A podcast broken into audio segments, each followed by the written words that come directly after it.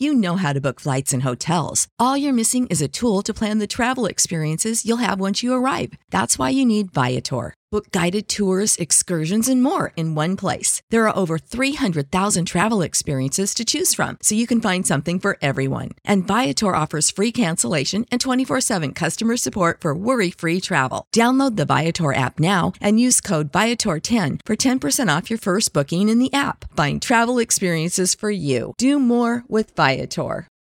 Without the ones like you, who work tirelessly to keep things running, everything would suddenly stop. Hospitals, factories, schools, and power plants, they all depend on you. No matter the weather, emergency, or time of day, you're the ones who get it done. At Grainger, we're here for you with professional grade industrial supplies. Count on real time product availability and fast delivery. Call clickgrainger.com or just stop by. Grainger for the ones who get it done.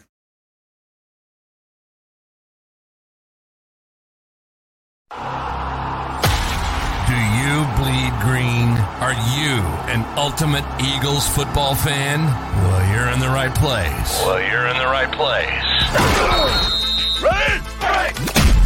This is Birds 365, hosted by the new Mac and Mac, Jody McDonald and John McMullen. Here we go, here we go. Who collectively have covered and talked about more than 50 plus years of Eagles football. Kick off your day with Birds 365. You'll get debate. We love to argue. You'll get the real story from inside the locker room. And you'll hear from some of the great football minds from around the region. You're about to become an Eagles insider. Get in the game. Join Jody Mack and Johnny Mack and join the football community that flocks to Birds 365. Birds 365 starts right now. Welcome to the NFL. Let's go. Let's go. Go. Go.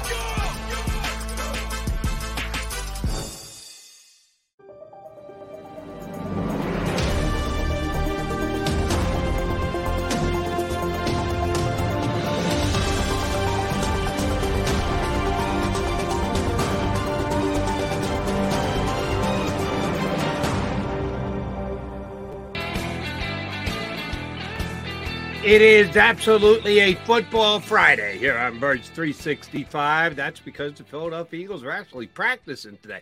Back to back practices. The season's got to be starting this weekend, right? Ah, really. back to back. Wow. Yeah. Uh, the, can't get here Tough, soon enough. man. But hey, I did watch football. Did you watch football last night, I watched I watched about 10 minutes of the Jets dominating and then they jetsed it, uh, lost in the end. Uh, yeah, I, uh, I wouldn't get too upset about that. I got a kick out of when Cleveland sent out the players that weren't dressing. Uh, I got their email. It was like 37. I, I and I assume the number was similar for the Jets. Um, yeah. Oof. Yeah, not not not a lot of starters uh, involved, and that Rodgers guy who did a really poignant and I thought impressive interview during the game. If you watch for ten minutes, I'm sure it wasn't the ten minutes that they. I did not see Aaron. I saw I, I saw Rondé Barber's interview. I saw Joe Thomas, probably a little bit more than ten. I I saw uh, Revis as well. So I saw three guys, um, Hall of Famers coming in, um, but I didn't I didn't see Rodgers. They had him mic'd up in.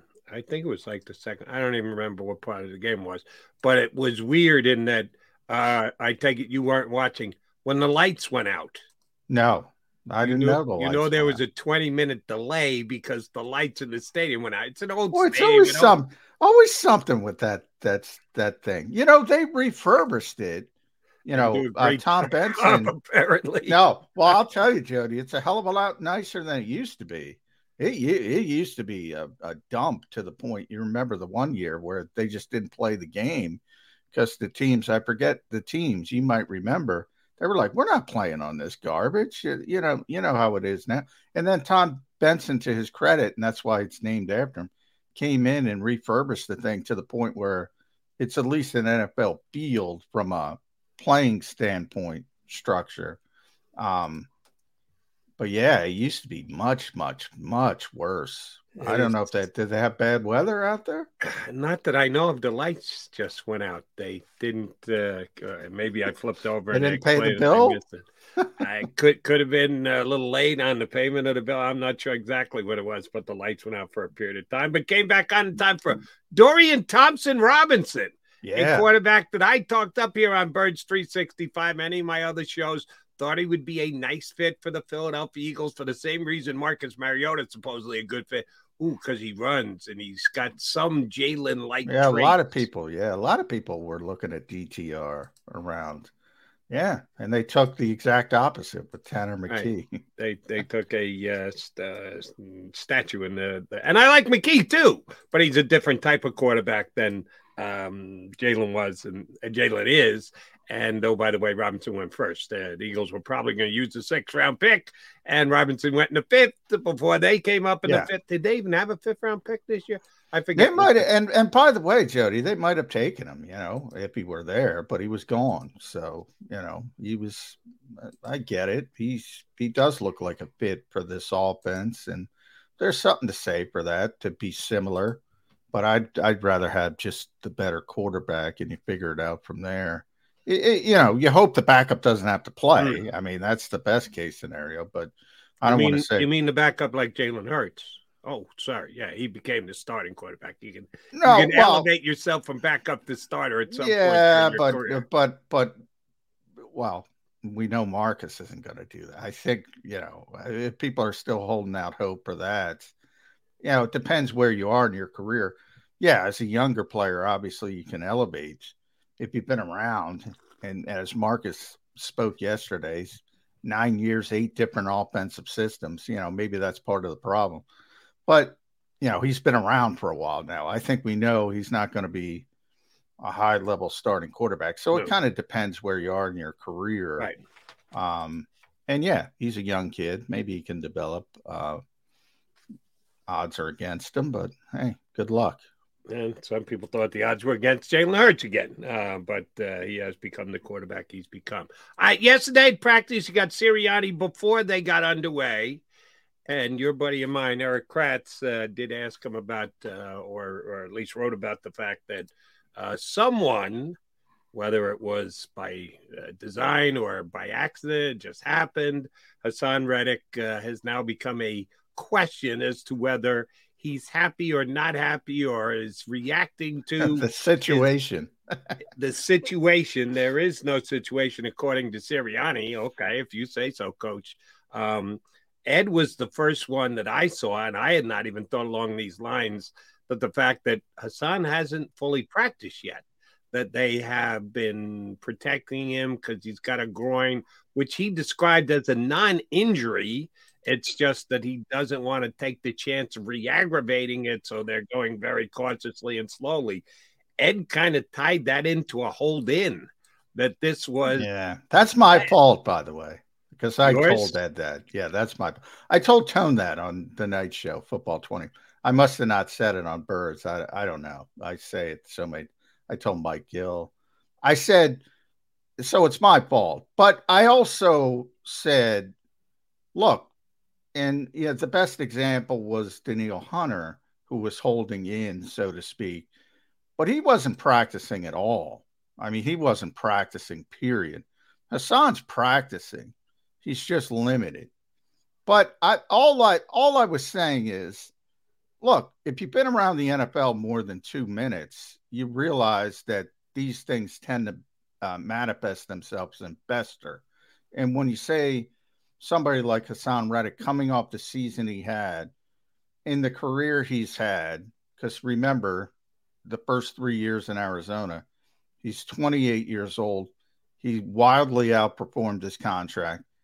He wildly uh, is underpaid uh, compared to the other top edge rushers in this league. It's natural. It happens all the time. They say, hey, you know, what about me? Uh, and that's all I said.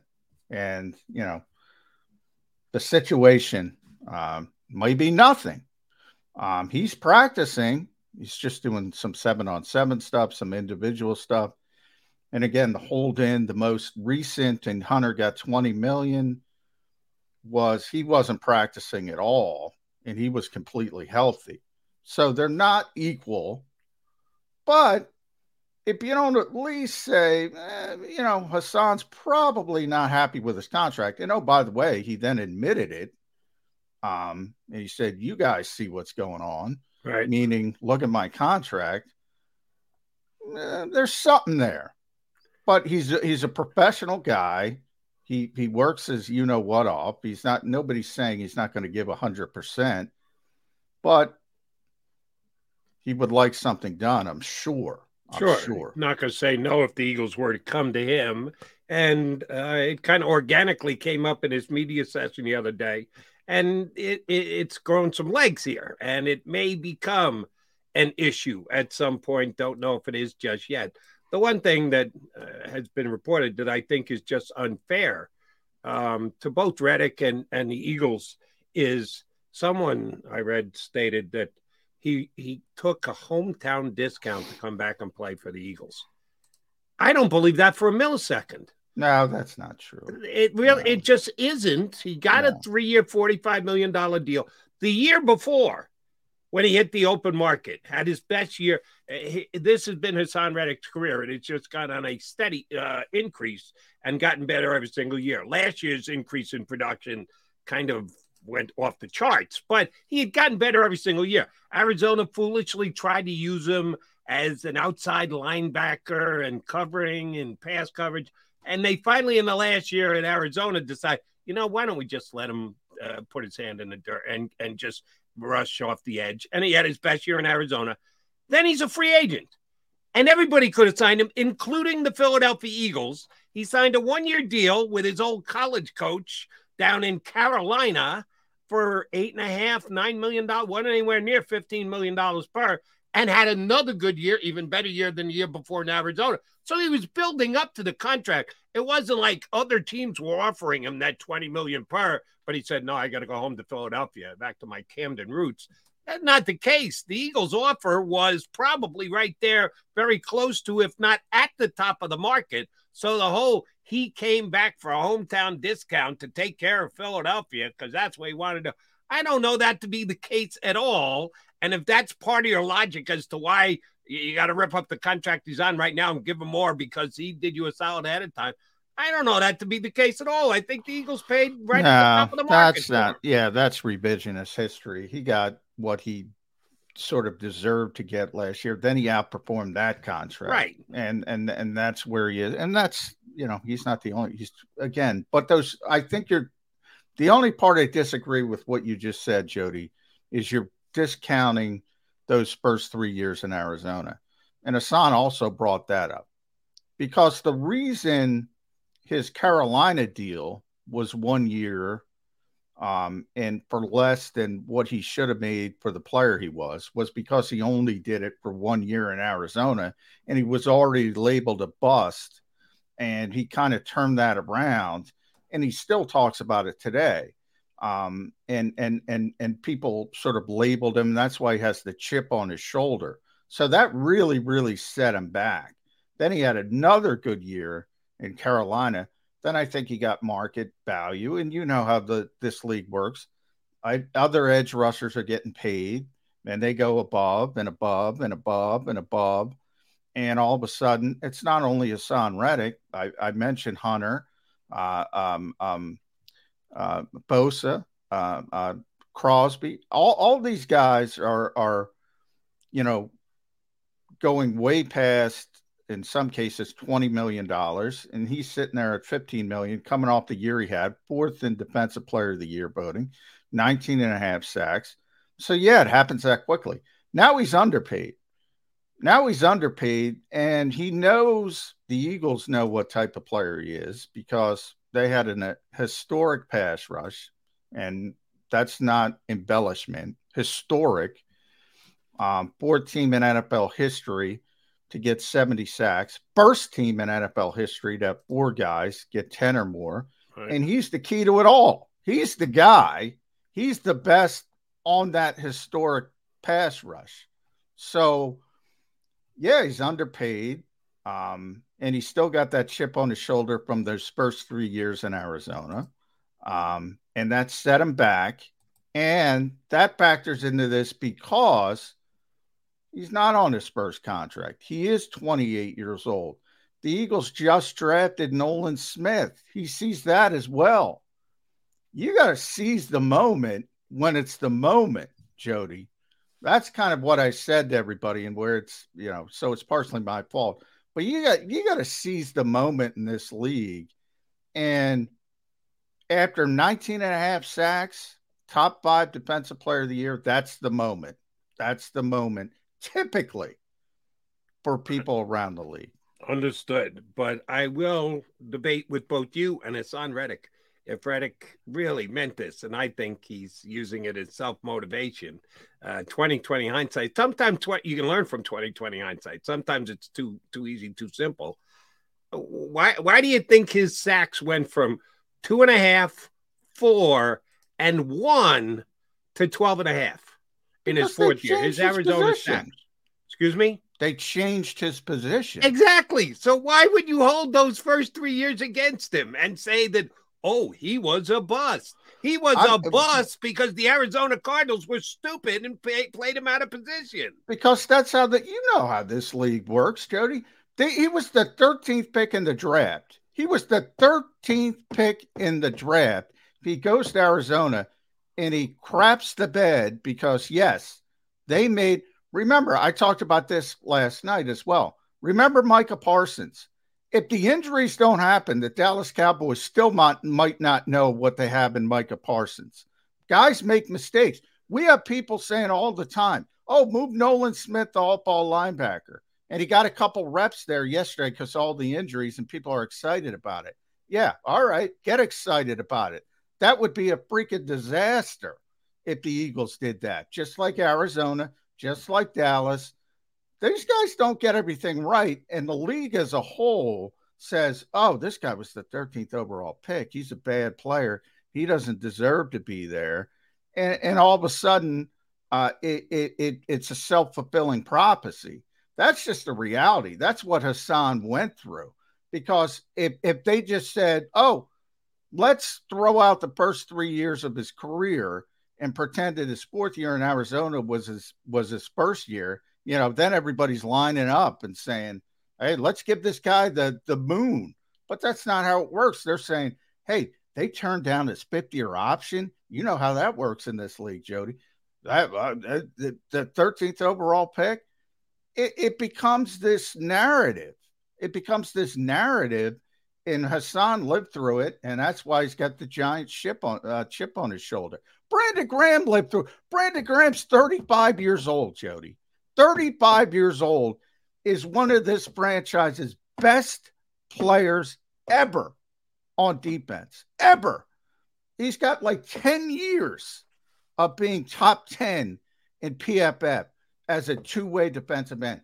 Stops the run, uh, uh, rushes the pass, the narrative here for years was, oh God, we could have had Earl Thomas, we could have had Jason Pierre-Paul. This guy stinks.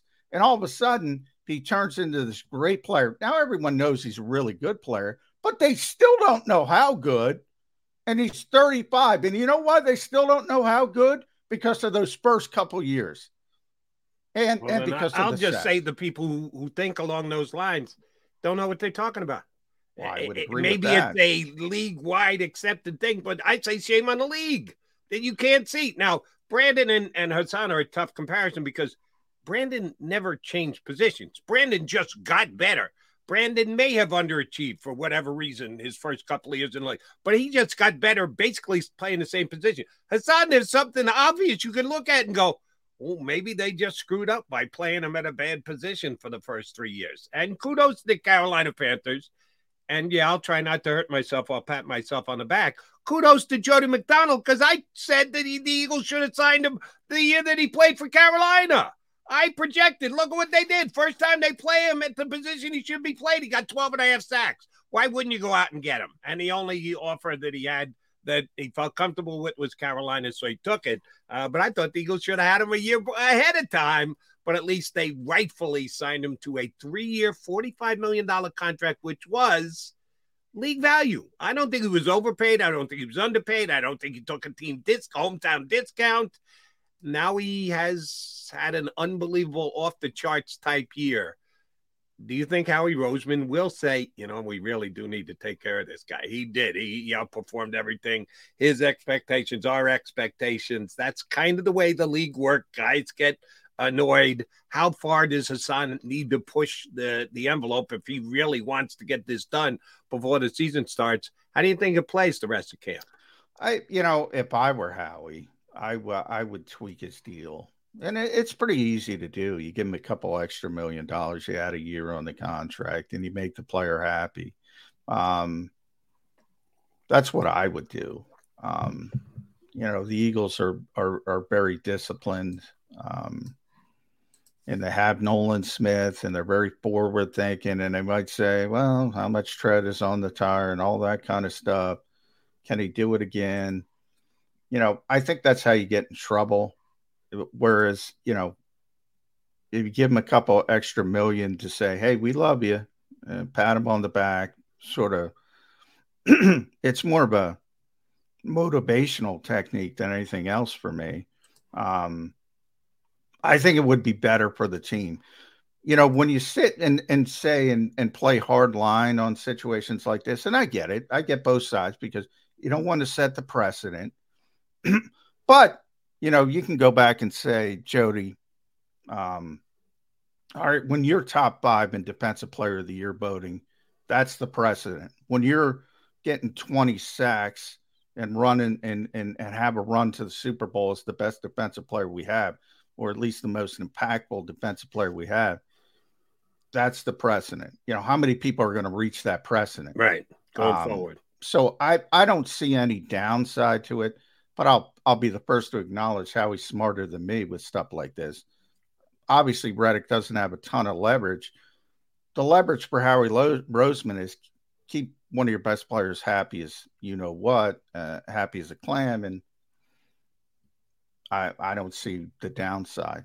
yeah, you know, you don't go long term. You don't say you just you just give him a couple extra million dollars. You you you tack a year on. It's better for salary cap purposes anyway.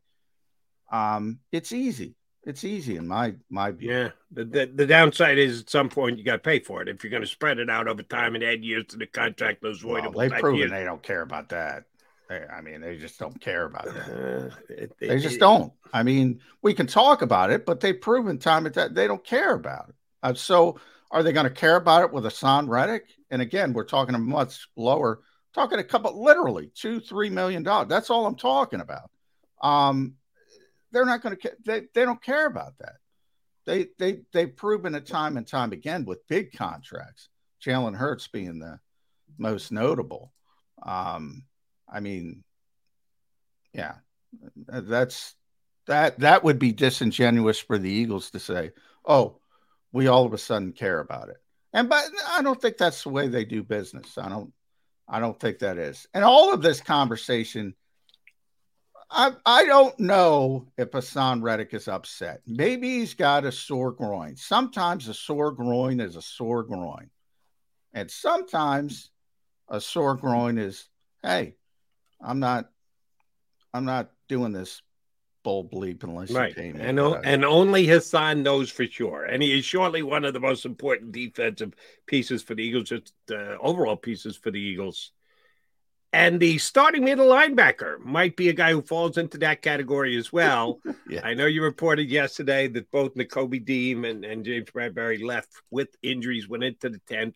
Both came back out and stood on the sidelines, didn't participate again, but neither one of them had to go inside the facility. So it doesn't look like anything major injury uh, wise. But uh, you, you did see the Eagles start to scramble at the linebacker position when Nakobe Dean wasn't out there for the rest of practice yeah, how's this Eagle linebacker core going to look if Nakobe Dean really gets hurt this year? Boy, oh, I mean, it, you know, I knew it.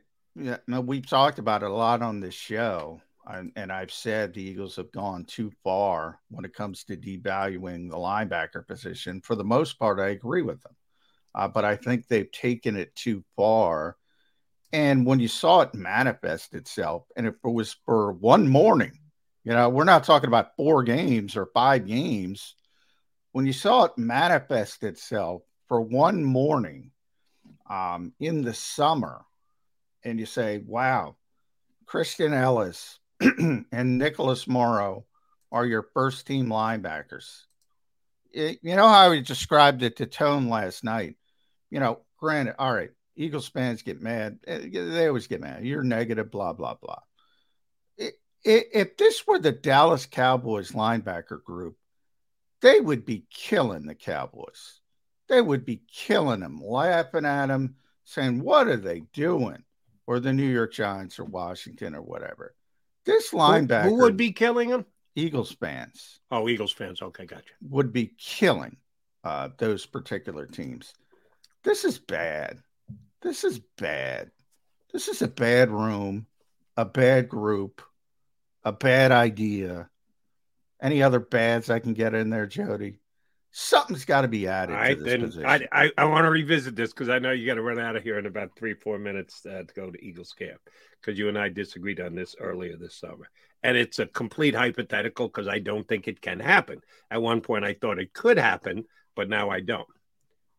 Patrick Queen, linebacker, Baltimore Ravens, fifth year option, not picked up. They draft a linebacker, I believe in the third round, kid out of Clemson, uh, that looks like a natural replacement for Patrick Queen. Um, and I suggested the Bird should have interest in him and for what he's accomplished and where he was drafted and everything else. I thought the price on the open market would be a third round pick. Your stance was there's no way Howie Roseman gives up a day two pick for a linebacker. Just not happening, Jody. They don't do that. That's not the way they evaluate linebacker. Well, Johnny Mack is pretty outspoken today about how bad that linebacker room is right now. And if Nakobe Dean goes down, oh my God, it looks pretty damn empty to me. Does it have that big an effect that the Eagles would change their overall stance on what they'd be willing to pay for an upgrade as far as draft capital goes in a deal? No, they they they they still only get. But but but here's the thing, Jody, and this is the difference between you know taking linebackers in the first round like mm-hmm. Patrick Queen or even you know Roquan Smith, top ten picks, Devin White, top ten picks, versus what the Eagles have done. There's a comfortable middle, like you know Chauncey Gardner Johnson, whatever they got him for, a fifth and a seventh or fourth and a seventh, I forget. I'd have to look it up. But it, you know, a couple day two, day three picks. There's there's going to be a linebacker out there, maybe on the final year of his rookie deal. That's a huge upgrade on what they have that they can get for day three capital. Uh, so I'm not saying you got to make a splash and you got to get Queen or you got to get Devin White or you got to get a big name, but you got to get a Chauncey Gardner. And, and this is not CJ now after the people saw him, CJ last year, where it's like, eh, he's a nickel back. He's moving to safety. And we're all saying, is this going to work? And it worked out obviously really well. And I'm not saying that's going to work out, but you're going to be able to get a player like that who's has it broken through in their original city um, and is going to be better than what the Eagles have. And what the Eagles have, obviously, is Nick Morrow and Christian Elliss and Davion, Davion Taylor, Taylor, and and and and Ben VanSumeren and and Shaun Bradley and players like that. And they're you know Kyron Johnson. You know they tried him um, at all ball linebacker, moved him back to edge rusher. Um, in the spring, they tried him, moved him back to edge rusher. Now he took a couple snaps there. Nolan took a couple snaps. Derek Barnett took a couple snaps at, at linebacker and developmental period. This is one day, Jody. One, one, not, not one even day. one day, half one a day. Half yeah. a day because he practiced to begin with. It was just a half a practice that they had to come up with answers, and they seemed like they were grasping from all over the place. John, you, I know you got to go, and you're a great reporter. I want you to figure that guy for me. And today's a Friday, so we got Monday. Um, who's that guy who you wouldn't have to give up a day two pick for? Who's a linebacker who might be available via trade because the other team, and there aren't many teams in the NFL that you can say this about, have linebacker depth. The, the entire league seems to be searching for linebackers. But I, I've combed the rosters and tried to find that guy, and I'll be damned if I can do it. So I, will put you to the well, test. I, I I'll take up that baton. I'll have to carve out some time because it can't be hard, Jody, because everybody's backups are better than the Eagles' backups. Right, Bottom well, line, I, as dominant as maybe dominant. I maybe I overrate the Eagles' backups uh, Yes, because I yes. couldn't find that guy. That I said, oh, well, is this guy really that much better than? Yeah, I I, I tried. I couldn't come up with that guy. If- dominant if, you as- do, I, as- I'll tip my hat to you, big guy. As dominant as the Eagles' defensive line is, as dominant defensive front, I'll call it, as dominant as the offensive line is, as dominant as the cornerbacks are, the quarterback, the top of the wide receiver group. This is a very, very, very good football team. To call them bottom five at linebacker is probably being kind. They're bottom two. I think PFF rated them 31. Yeah, so they rated somebody out of 32. Yeah. so they rated somebody worse, and I forget who they rated worse. But everybody has got better options than the Eagles, basically, in the NFL yeah, at and- that position. and the the reporting on Nakobe Dean, you, uh, BLG, uh, all the beat guys. I, I, I did I say this with you? I don't remember where I said it. I thought it was a really good line by uh, Eliot Shorr-Parks. I heard him on WIP. He said it's amazing, and Nakobe Dean, all last year, every single practice so far, the practices this year, has not made an eye-opening play No, but has not made an eye-opening mistake either. Because every No. once in a while you get beat on coverage, you look real bad. You go, "What the hell was that all about?" He said he knows Nakobe's there. He sees him on the field. He just never makes this great play, tip ball, come up with an interception, gets blatantly beat by Goedert on coverage. No, he just gets through practice. And and that, hey, at this point, that's good for the Eagle linebackers. If you're not messing anything up, well, that's yeah, pretty and- damn good. we don't have time because I got to go, but you know, and we haven't. We'll talk about that next week. I mean, yeah, I mean, there's this the assumption that Nakobe's going to be Fred Warner. Yeah, that ain't true either. So, uh, you know, again, there's. I think the Eagles have taken it too far at the linebacker position. I I I agree with their sentiment for the most part. They've just taken it too far. They've Yeah. just taken it too far when it comes to devaluing. one thing to devalue, and then there's no value, which is unfortunately where the Eagles might be at at their linebacker position. All right, uh, so who's talking today? Who are you going to hear? Uh, Sean Desai, so he'll get plenty of Nakobe Dean questions. If That's 42 will allow me to get there in time. Pretty Let's much a hope. given. Johnny Mac safe travels. Johnny Mac, Johnny Mac, and I'll be back here Monday. I'm Birds 365. All right, Thanks, rest of the way, gonna do a little different today. Uh, got a new guest here on the show. He's doing a podcast here on the uh, JAKIB Media YouTube channel. Uh, we're going to talk with Bill Colarulo, uh, whose podcast is Legal Hands to the Face or Two Face. Uh, Bill's going to jump in and do a uh, spot for me a little later in the show. Bryan Cameron, managing editor of the Philadelphia Sports Network.com, is going to jump in. Jody Mack here with you on a Football Friday on Birds 365.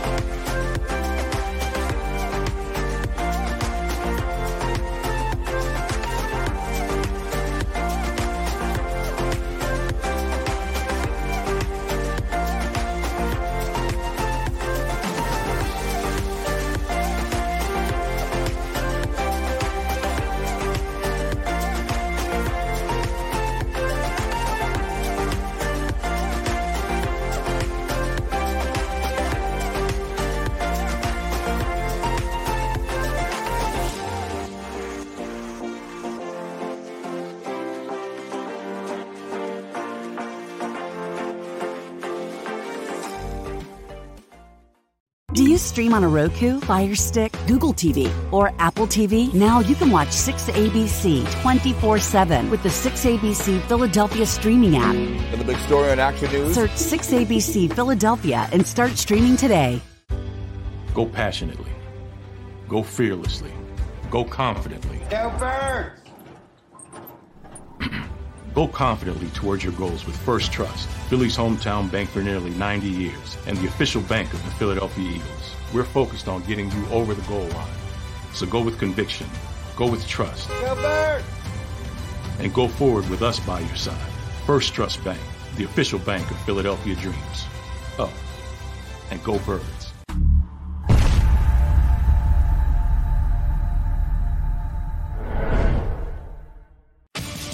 The greatest fans on earth.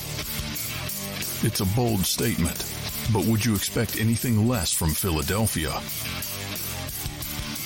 58 years of heartache creates a toughness, a grit, a resolve not found in most.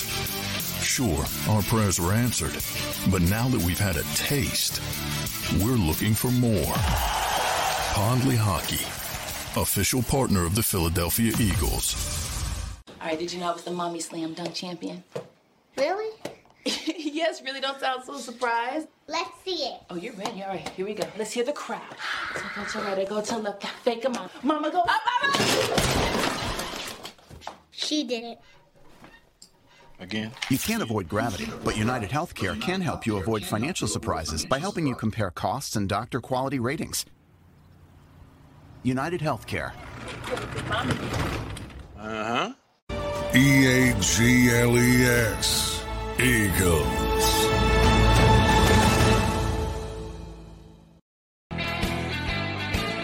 Appreciate you streaming in here on Birds 365, a football Friday. Johnny Mack already off to Eagles practice today. So for next half hour or so, I will be joined by Bill. I want to get your name right, Bill. Colarulo. I got that right? Nailed it, Jody. What's going on, man? How you doing, buddy? Doing well, man. The season is finally here. It felt like an eternity after that holding call in Super Bowl 57, but we're here, man. Jeez, I, tried to keep that out of the back of my mind, but it does come up every once in a while. Uh, Bill is a host on uh, JAKIB Media, does a podcast, Legal Hands to Face. How did you Legal hands to the- face. Twitter handle is legal hands to face, but the show is legal hands to the face. Oh, okay. So uh, there is a the in there in one of the two. I, I want to make sure I get that right. How'd you come up with the name for both your Twitter handle or your X handle, should I say, and the show? Yeah, that's going to take a while to get used to that X over Twitter. Yeah. I saw a tweet the other day or an X the other day. Someone said, We're still calling Delaware Ave Delaware Ave, even though it's been changed to Columbus Boulevard years ago. we're, we're never going to stop calling Twitter Twitter. Exactly. Very, But very I'm actually I'm an attorney, so I'm a lawyer chasing the Philly sports talk dream, Jody. So that's the legal hands to the face aspect. I practiced law for about 15 years, was a trial attorney, and now I'm taking those those skills. I'm seeing in the comments people are saying not to trust me, but uh, you know, don't trust a lawyer. People are saying, but yeah, Yeah, so I'm well. doing the Philly sports talk now. we we love our streamers and we thank them all for t- uh, now. Before you ever get a chance to hear what Bill's got to say, go ahead and hit the like button. And if you don't like what he says, you don't have to hit it again. But it first for me and Johnny Mac for the first segment. Um, yeah, I, if you sit here and read the stream, you'll just uh, want to pull your hair out. And I don't have any left to pull. The very li- little strands I have left are not enough. So don't do that to yourself. Don't don't, don't be uh, uh, affected by them while you and I are talking. All right. Uh, so you made the jump over from attorney to uh, media personality, content provider here on the JAKIB Media YouTube channel. Good time to do it with the Eagles coming into a season where they are certainly the NFC favorite, one of the favorites to actually walk away with a championship. Uh, but I think I saw on one of your tweets, one of your posts uh, about why the Eagles can do that where others haven't. Only eight times in the history of the league has a team gone from Super Bowl loser back to the Super Bowl. Only three times have they actually won it. The Rams, uh, the Patriots did against the Rams a couple of years ago. But other than that, you got to go back 40 years to find a team that did it. Why do you think the Eagles are suitable for doing something like that this year? Yeah, you're not kidding, man. The odds are against them for sure. And on top of all that, the hardest schedule in the league from a strength of schedule. But I think there's a few reasons why they're going to do it. Number one, great veteran leadership on this team. You look around that locker room, Fletcher Cox, Jason Kelce, you have Lane Johnson, Jalen Hurts, and let's not forget Brandon Graham. I mean, the crazy thing is, Jody, Brandon Graham, Fletcher Cox, and Jason Kelce, if they all stay healthy this year, they're going to finish as one, two, and three with the most games played in an Eagles uniform in franchise history. All three of those guys. That's pretty remarkable. But I think the real reason they have a shot to do it is you just look at this NFC. What other quarterback in this NFC, now that Rodgers is gone, what other quarterback, Tom Brady's retired, who's even on a level close to Jalen Hurts? And I think when you look at the combination between quarterback and head coach, the Eagles have a real advantage over the rest of the NFC. There is no doubt in my mind that coming into the season, Jalen Hurts is the number one quarterback in the NFC, and uh, we we do this all the time here on the show, and uh, you haven't had a chance to, so we'll let you get your opinion involved too. I think it's a two-team race. I think it's the Eagles. I think it's the 49ers, and then I think there's a drop off. Now, there are other, and we here in Philadelphia, we look at the Dallas Cowboys uh, in a very specific light. Uh, I like to get others' opinions on the Dallas Cowboys who don't come at it from a perspective of despise the way most people in Philadelphia do for the Dallas Cowboys. And certainly nationally, they're getting more credit and uh, credit and props uh, than uh, maybe we do here in Philadelphia. But I'm sorry, and this has nothing to do with bias or dislike or whatever. I think Cowboys are overrated. I Jerry Jones said this week he thinks the Cowboys Eagles, Commanders, and Giants better be on notice because the Dallas Cowboys are better. At certain positions, they are. They went up, went out and upgraded their wide receiver position. They went out and got a top flight cornerback because across from Diggs uh, was a problem last year. But they also have some issues. They lost a tight end, and I don't think they significantly replaced him. I uh, just double checking, Bill you're you're not going to try out for the Cowboys for their kicker position next week, are you? Because they still don't have a kicker. And oh, by the way, that Zack Martin guy is sitting at home, and the owner has already uh, put it on record that hey, I got to save my money because I got to pay my pass rushing linebacker at some point. He's going to get the big bucks, Micah Parsons. So that's good. Really alienate one of the best offensive linemen in football. I don't think the Cowboys are as big a threat as some people, other people do nationally to the Eagles. I think it's Eagles or 49ers or good luck with any other prediction. How do you break out the NFC? Yeah, I think you're you're right, Jody, with regard to the 49ers. The one thing that concerns me about that team, if I'm the 49ers fans, is their quarterback. I know Brock Purdy last year came on, Mr. Irrelevant, played really off the charts for what you would have expected from a rookie that's drafted as the last pick in the draft. Who's going to be their quarterback this year? You know, is Trey Lance ready? Is it Brock Purdy? Is it Sam Darnold? So, as much as I think Kyle Shanahan is a good coach, I think where they lack is going to be at the quarterback position. But jumping over to the Cowboys, and I'm going to let, let me just interrupt you there. What if Purdy just picks up where he left off? Now, he got hurt, and he got hurt against Eagles. Yep. And the 49er fans overstated the we would have won the game. If you had stopped that, we could have won the game. I think most people would have been okay. But to go as far as we would have run the, won the game, little obnoxious 49er fans uh, and 49er players too. Um, but he's in camp. He's throwing the ball fine. Uh, I've seen comments from his teammates that say they can't even tell that he was hurt last year. If Purdy picks up right from where he left off last year, he might be the second best quarterback in the NFC behind Hurts. It's possible because I don't think there's a lot of competition to be the second best quarterback in the NFC. I just think that I'm not saying Brock Purdy's not going to be a decent quarterback in this league, but I think what you saw at the end of last season is going to be the exception, not the norm with him. I think he's going to be an average quarterback, potentially an above average quarterback, but the guy was really playing lights out at the end of the year last year. There's going to be more tape on him. You know that. You know how these defensive coordinators probably reviewed things over the offseason to start game planning for him. But their defense is what scares me. It's not going to be their quarterback. It's going to be the defensive side of the ball for the 49ers. But yeah, if Brock Purdy can can prove that he is really that guy, that's going to be the team the Eagles need to beat. And I think home field advantage is going to be important. You know, only one team gets that bye now. So can the Eagles with this tough schedule be the number one seed in the NFC? That's going to be a big question mark. And that home field advantage probably decided in the game between the Eagles and the 49ers during the regular season, which is You're in Philadelphia, so advantage Eagles on that one. Um, but l- let me ask about your stance of, oh, there's more tape on Brock Purdy. Everyone's now seen the tape on Brock Purdy. After Jalen Hurts' first year as a uh, first year full time starter, yeah, he played the handful of games stepping in for Carson Wentz, but uh, we knew that Jalen was going to end up being better than that. The question was how much better. Had the good, solid second year, got him to the playoffs. All right, got beat badly by the Bucks down there in Tampa. Didn't everyone have that much more tape on Jalen Hurts going into last season? And didn't he take it to a level that none of us expected him to be able to get to?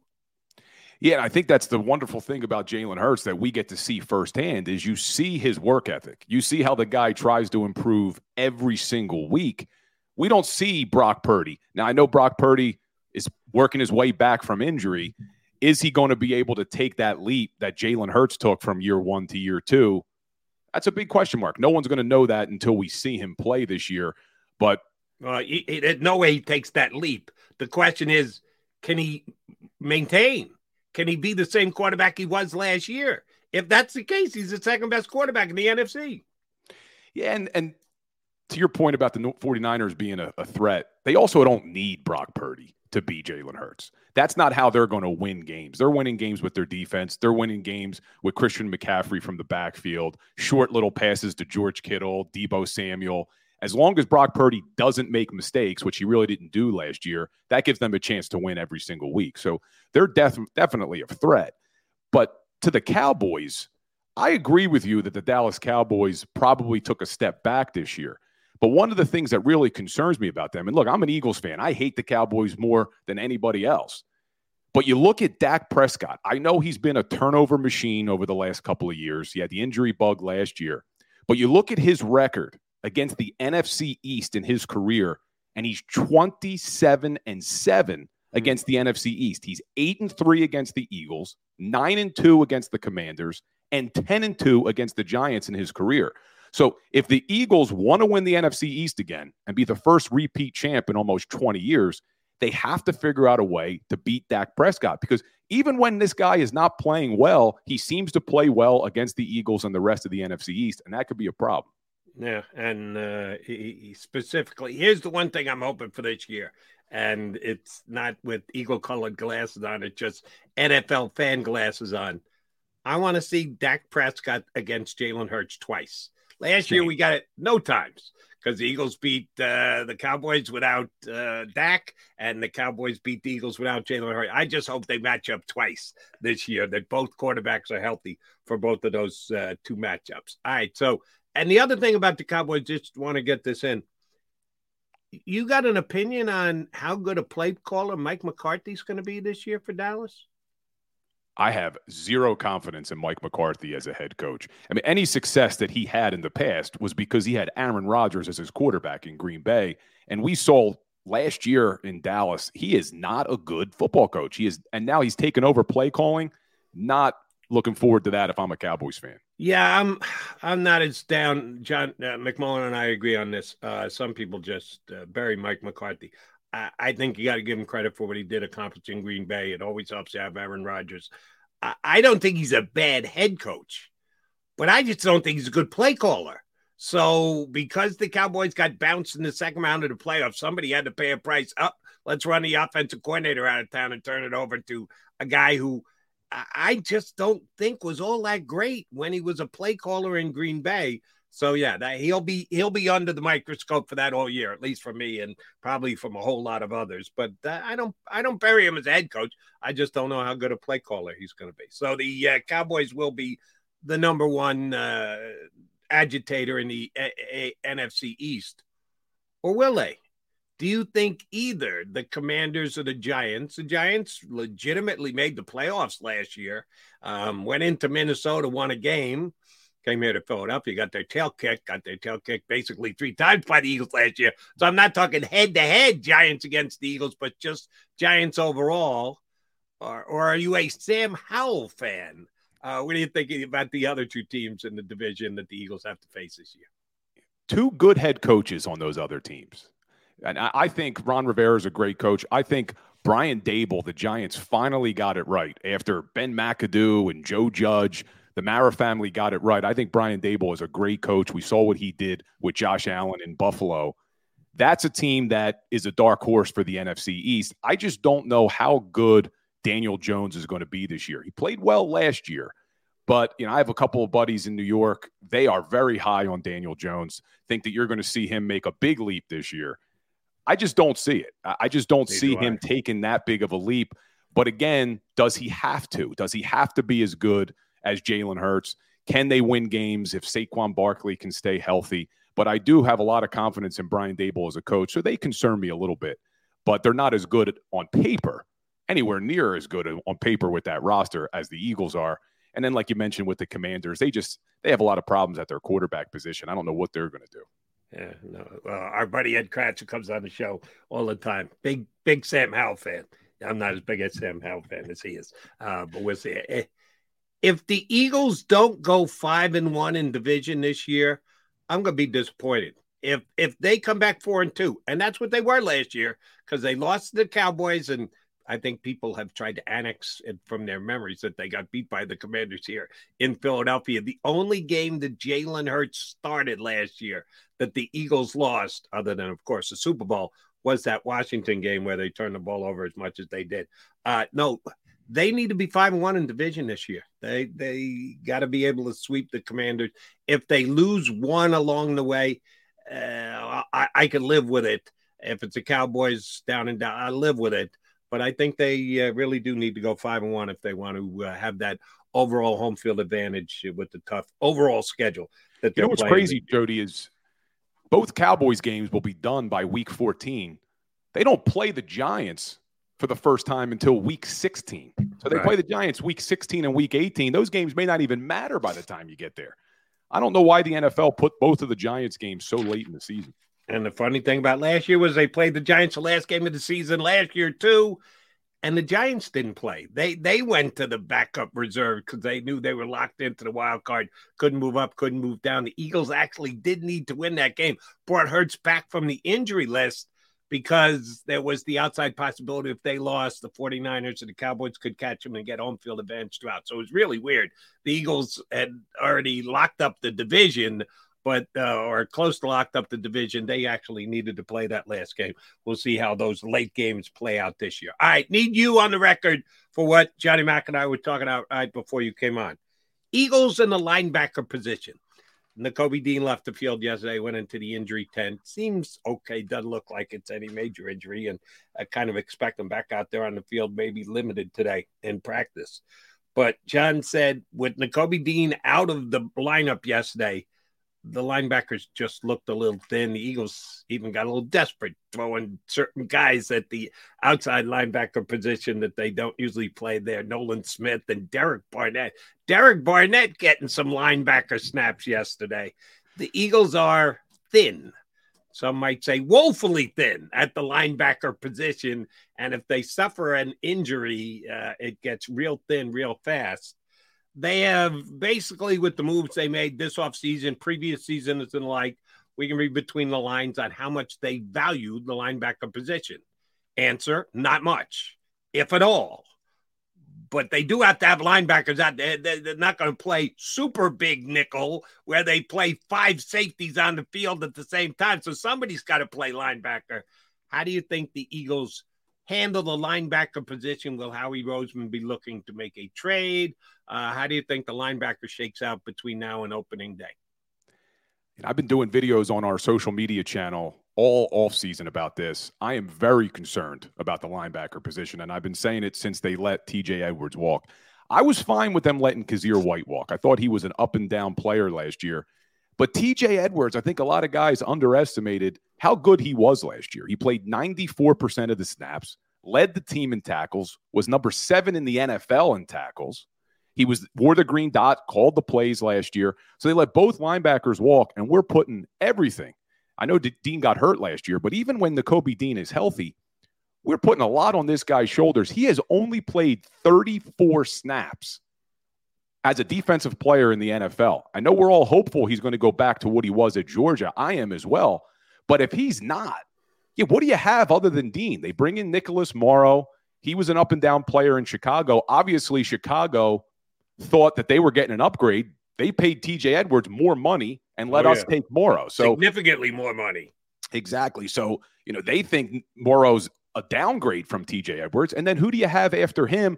I know a lot of people are high on Christian Elliss. He's another young guy. We've really not seen him play that much defense. He's been a special teamer. You got Shaun Bradley, local kid from Mount Holly, New Jersey, special teamer. So, like you said yesterday, throwing Nolan Smith back there, Derek Barnett. I don't know what they're going to do. I would love to see them bring a guy in, but like we've seen year after year, Howie Roseman and the Eagles don't value that position. So I don't know who they could even bring in at this point. And I was looking up some people yesterday trying to see is there anyone that they could pry away? A name that came up, a familiar name, would Jordan Hicks potentially be available from the Minnesota Vikings? I don't know. Is that a guy that they maybe would bring back? He's got familiarity with this city. But Minnesota just restructured his deal, so they may be keeping him. But they are very, very thin at that linebacker position. I know in, in camp, we've seen a few times they've gone to a three safety look, which may help a little bit with that linebacker position. But I'm concerned. I've been concerned. I really would have liked to have seen them bring back TJ Edwards this year, but they don't value the position. Yeah, they just don't. Uh, John and I are both uh, big TJ Edwards fans going into last year, and he had an unbelievable career year and uh, got himself paid, and he got to go home uh, to Chicago. So uh, the Bears put much more of an emphasis on the linebacker. We'll see how that plays out this year. And speaking of the Bears, yesterday they signed Yannick Ngakoue, who has been one of the better free agents still sitting out there well into training camp now. I did come to an agreement on a one year, $10 million contract. And the reason why I bring that up is because the Bears are a team that has been mentioned in some media speculation reports as to a possible landing spot for Derek Barnett. The Eagles have tremendous depth right now at the edge pass rusher position. Yeah. Um, and Derek Barnett coming back from the injury. The Eagles redid his deal. You just mentioned that the, the, the Vikings just redid a deal. Usually, when that happens, it's because they want to keep the player. They if, if you think you can trade the player, uh, you, when you redo a guy's deal, ask him to compromise on some things with you. Usually, you, it, it signifies that you want to keep the player. People had been suggesting off season that Derek Barnett is a prime trade candidate. That if he can show that he's healthy, he's still worth something. Day three pick, chances are, but still worth something on the open market if they were to trade him. Well, the Bears were a team that looked like they could use an upgrade at the edge pass rusher position. Uh, they filled that void yesterday by signing Yannick Ngakoue. So, uh, Derek Barnett, you, uh, we haven't had you on the show yet. He's a guy that uh, your, yours truly has a specific opinion about. Not a big fan. Uh, is he going to be a member of this team this year? And if so, how often is he going to see the field? Yeah, I mean they are deep at that edge position, but I think just like we were saying that Howie Roseman and the Eagles don't value the linebacker position, we know how much they value that defensive line, especially their edge rushers. So I think you're going to see Derek Barnett on this team. I don't think that he's going to bring back a lot in return if you tried to trade him. They restructured his deal. You're not paying him a lot. And we know players get injured. Last year, the Eagles Save big money on everything for your next project at Menards. Spring is here, making it the perfect time for outdoor projects. Suncast storage sheds are an excellent solution for protecting outdoor lawn and gardening tools. They're easy to assemble, and the all weather construction provides water resistance and UV protection. Save big on Suncast storage sheds. View our selection of Suncast products today in store and on Menards.com. Save big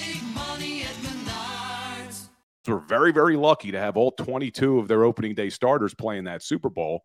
But if one of these edge rushers goes down, it'd be nice to have a former first round pick. I'm still hanging my hat on the fact that he broke Reggie White's record in college. You got to let that go. Yeah, Yeah, you but really haven't to let it. that go. It, We have doesn't matter anymore. We are well removed from that. That's why he was drafted when he was drafted. I don't Yep. even hold that against him anymore. I just don't think he's got it. That's why I'm not sure why. Other than he's a good team guy and he's a hard worker, he just hasn't performed on the field. I, don't even hold the disappointment of where he was picked in the draft against him anymore. I just don't know if he can play. What's frustrated me most about him is it always seemed like he had a personal foul penalty in the worst times. You know, it seems he's a little bit undisciplined. But I think with the Eagles, They brought back Brandon Graham, who had a great season last year, but how much can you rely on BG this year? He is getting older. You know, I'm hopeful he's going to have another great season. But if God forbid one of these guys goes down, I think it would be nice to have some depth at that position. They have Haason Reddick, Josh Sweat, Nolan Smith, Brandon Graham. But I think with what we know about how much the Eagles value this edge position, I think you're going to see Derek Barnett on this team. That's why they restructured him. Who can you get for cheaper than what they're going to pay Derek Barnett? That's the question. Uh, um, I think they have a couple of guys even further down on their bench that can do exactly what Derek Barnett can do and more if need be. All right. Uh, do want to get your evaluation on another key position for the Eagles this year. Major changes because they let their two starting safeties walk away during the offseason as free agents. Most people pretty darn sure that Reed Blankenship's going to step in and be able to handle one of those two starting spots. He's been getting first team reps all throughout uh, the preseason and was even made available by the media. I, I, I judge between the lines as to who the Eagles make available. Christian Elliss, all of a sudden available to the media. Wonder why? Because he's going to play. Reed Blankenship, all of a sudden available to the media. Why? Because he's going to be the starting safety on our field about 100% of the time this year. Uh, how do you think the safety position shakes out? Because it seems like it's still up for grabs. That's never a bad thing when it's actually decided by competition. You just hope somebody grabs a job by the throat. Who do you think that's going to be at the safety position for the Eagles? Yeah, you're 100% right. Reed Blankenship, I think, has the one safety position locked up. He had a promising rookie season last year, undrafted, comes in. We saw right away what this guy's skill set could be. Very instinctual on that interception by Aaron Rodgers. Broke on the ball, good quickness. So I'm okay with Reed Blankenship, but it's that other position that's a huge question mark. People hear the name K'Von Wallace and fans are getting nervous, but K'Von Wallace is battling for that second starting position, which is crazy to me. I was out on K'Von Wallace. I had Barrett Brooks on my podcast recently, and he said, look out for K'Von Wallace this year. So to his credit, Barrett was real high on K'Von Wallace going into this season. Said, I think he's going to win that second safety position. I thought he was crazy. I didn't even think K'Von Wallace would have a chance to win the position, but they're giving him an opportunity. The Eagles did bring in Terrell Edmunds from Pittsburgh, solid player. I don't think you're going to see any flashy plays from him, but I don't know if you'll see a lot of mistakes either. So I was okay with Terrell Edmunds, Reed Blankenship, but K'Von Wallace makes me a little bit nervous. He's had his opportunities. Last year, Chauncey Gardner Johnson goes down.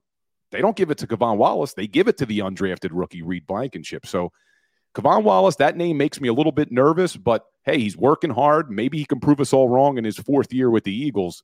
But the expectations were through the roof when we drafted Wallace because safety from Clemson, everybody automatically assumed Brian Dawkins. Well, you're not going to live up to those expectations. Didn't did we go through that with Derek Barnett and Reggie White? Hey, Yeah, let's double exactly. down and do it again and think K'Von Wallace is the next uh, Brian Dawkins. Don't make that mistake, Eagle fans. And you're right. Uh, Wallace has practiced very well. John's told us a couple of times uh, that he's opened some eyes uh, at practice, and good on the Eagles that they stayed open minded. Part of it is out of necessity because they the, the the safeties that they brought in were both inexpensive. It wasn't like they dedicated funds to go out and get a proven safety to replace the two departed starters. Um, so if K'Von Wallace steps up to the task and earns the job this year, I'll be perfectly fine with that. Uh, and I, I'm not I'm not discounting that possibility. Some people are. I won't. But I'm not going to say, all right, well, great. great. He looked great in four practices.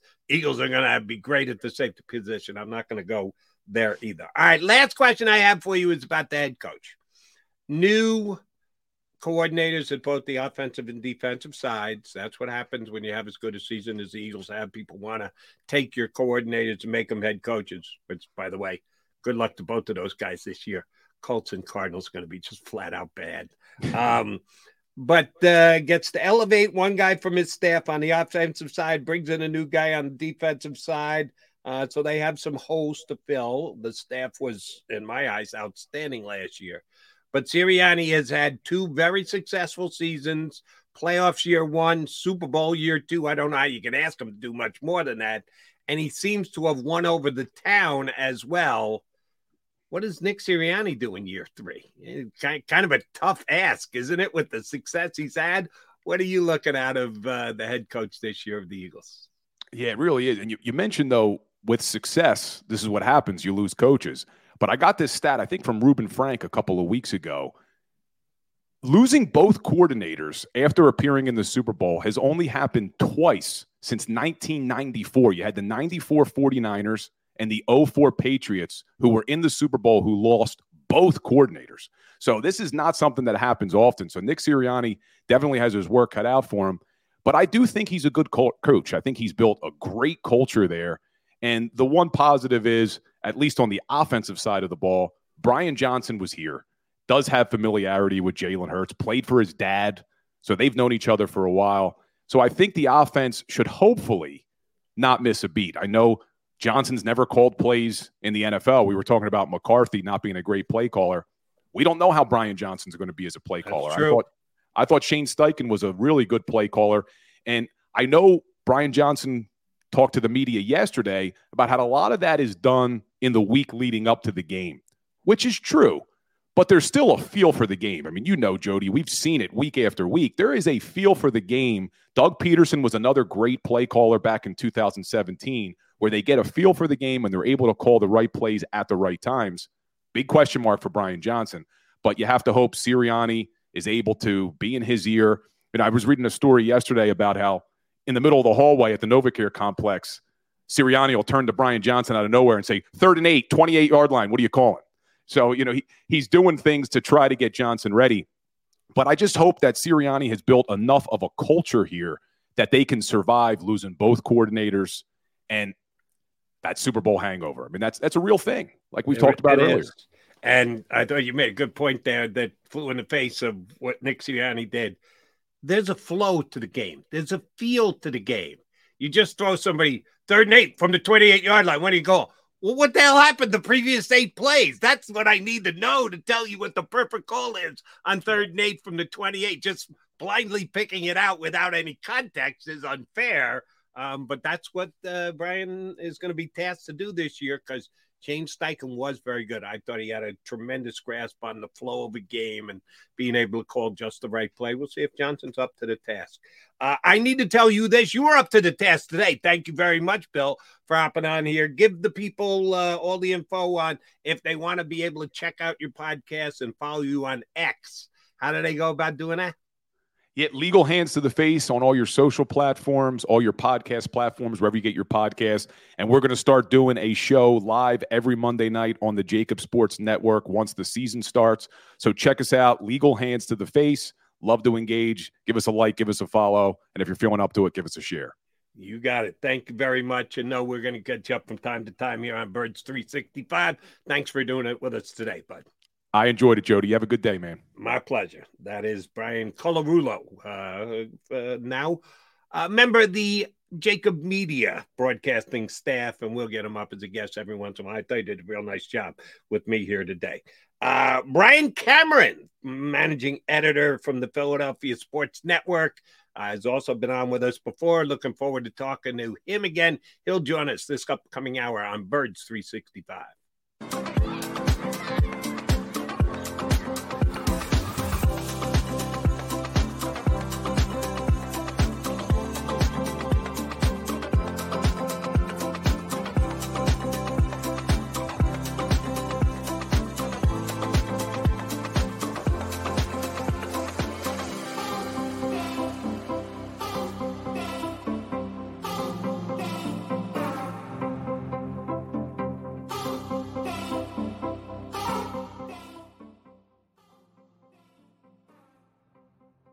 You own a company and you're not producing a podcast, you're missing out. The public consumes messaging when they're ready. Join the professional podcast network of companies and let JAKIB Media Partners put you in the podcast arena. Come to our professional studio or we'll come to your place of business and professionally produce your company podcast. Call JAKIB Media right now at 267 261 3428. 267 261 3428.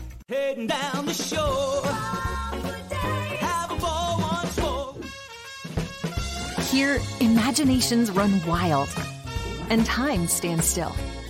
Because here, you can find the best of the Jersey Shore all on one five mile island. So leave the old you behind and get lost in the woods.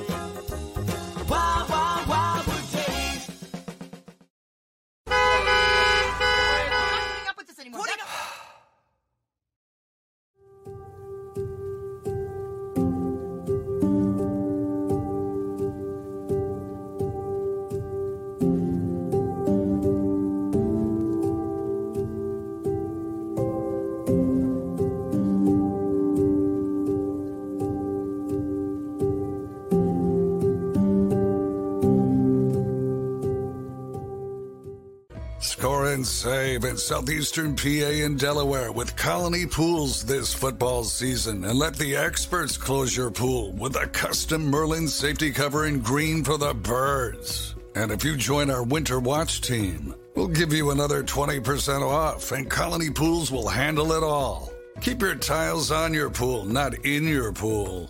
Fly with Colony right now, birds fans. Visit flywithcolony.com.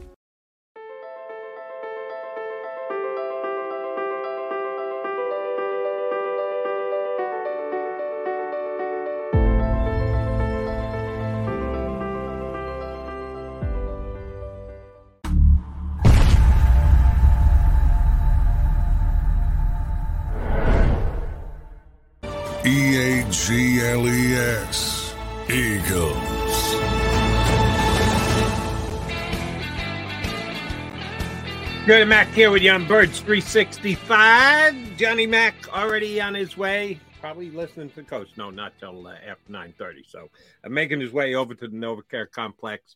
Um, Coach Sean Desai is going to talk today. Um, it'll be interesting to see if he likes what he's seen out of his players so far in his new system. Um, Reed Blankenship talked to the media yesterday and did talk about the difference between Sean Desai's defense and Jonathan Gannon's defense. Said very similar. That uh, there are a lot of tendencies and tenants that are the same. He just made it sound like Desai's defense is a little easier. That uh, maybe the calls, maybe the descriptions, a little bit easier to comprehend or maybe he's a second year player, so he's understanding them a little bit better. You, you, you take it through the lens you take it through, and it was uh, Reed Blankenship yesterday that we got a feel for it. Um, be interesting to see how Sean Desai capsulizes his first week as an Eagle hands-on defensive coordinator. Uh, I guarantee you he's going to be asked about Nakobe Dean, who yesterday, in case you're just seeing it catching up. Uh, uh, didn't catch the media reports last night or uh, jumped in early with us this morning. Nakobe Dean left the field yesterday with an injury. Didn't appear to be serious. Came back out of the tent afterwards. Stayed on the sidelines with the team. Did not go back into any further activities or drills or anything. Um, but it just made it look like the Eagle linebacking corps if they lose Nakobe Dean. And that's saying something when you take out a guy who got all of 32 snaps last year, that's all Nakobe Dean played last year from the line of scrimmage was 32 snaps. So he's he's basically a rookie plus, and the plus is not all that much, 32 uh, snaps worse.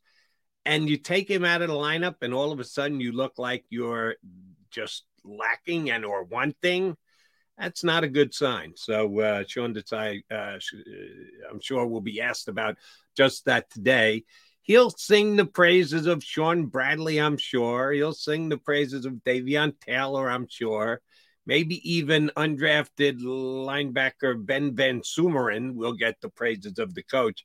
He's not going to admit to and or cop to the fact that yeah, it's a little light room right now. You don't want to put the pressure on your general manager to have to be able to come up with something and get something done.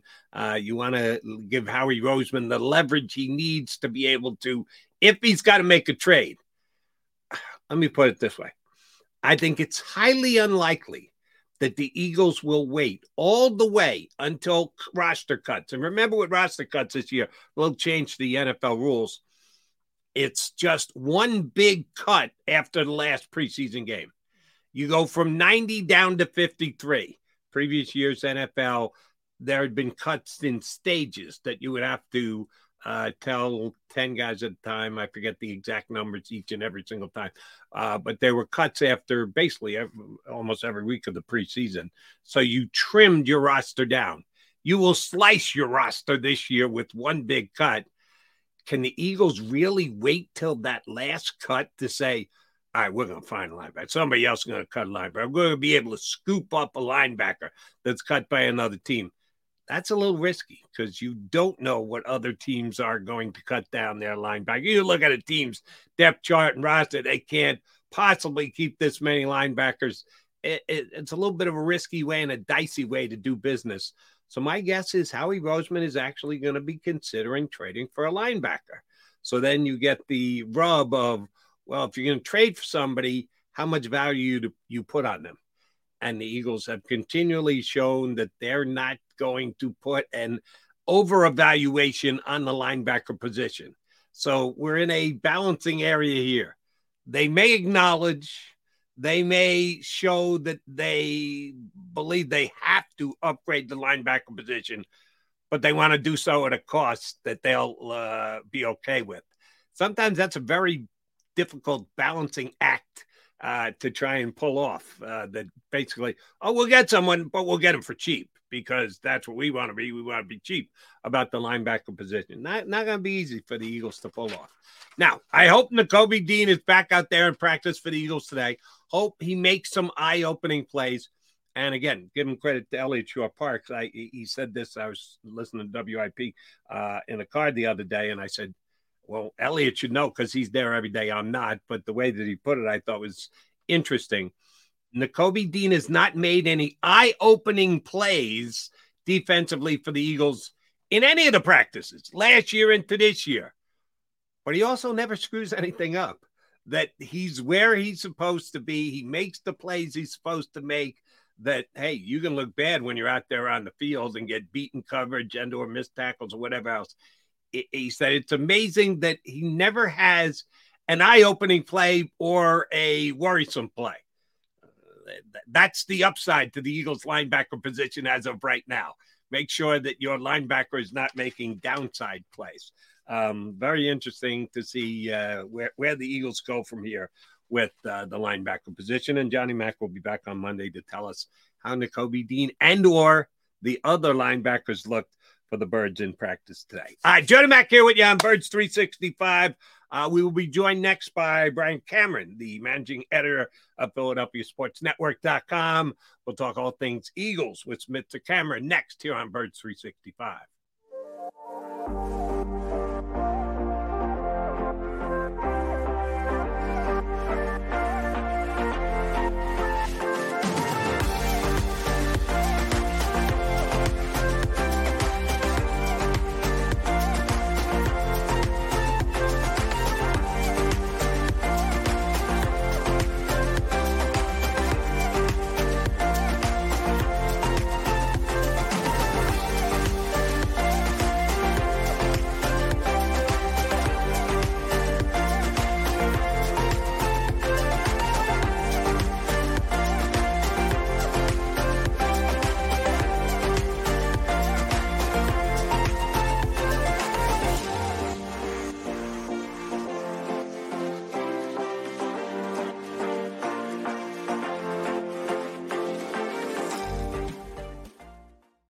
You stream on a Roku, Fire Stick, Google TV, or Apple TV? Now you can watch 6ABC 24 7 with the 6ABC Philadelphia streaming app. And the big story on Action News. Search 6ABC Philadelphia and start streaming today.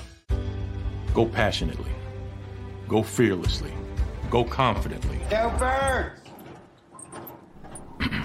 Go confidently towards your goals with First Trust, Philly's hometown bank for nearly 90 years, and the official bank of the Philadelphia Eagles. We're focused on getting you over the goal line. So go with conviction, go with trust, Go and go forward with us by your side. First Trust Bank, the official bank of Philadelphia Dreams. Oh, and go Birds.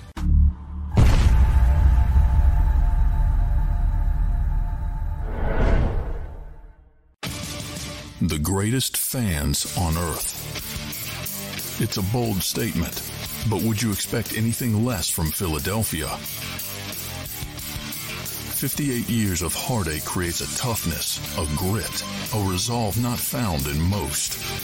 Sure, our prayers were answered, but now that we've had a taste, we're looking for more. Pondley Hockey, official partner of the Philadelphia Eagles. All right, did you know I was the mommy slam dunk champion? Really? yes, really don't sound so surprised. Let's see it. Oh, you're ready. All right, here we go. Let's hear the crowd. So go to right, go to left, fake 'em out. Mama, go up, up, up. She did it. Again? You can't avoid gravity, but United Healthcare can help you avoid financial surprises by helping you compare costs and doctor quality ratings. United Healthcare. Uh huh. E A G L E S. Eagles.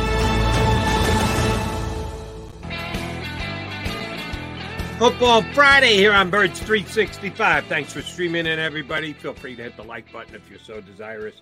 Uh, Johnny Mack in, Johnny Mack out. He's over at Eagle practice already. But Brian Cameron, uh, managing editor of uh, PhillySportsNetwork.com, good enough to jump in with us for a couple of minutes today.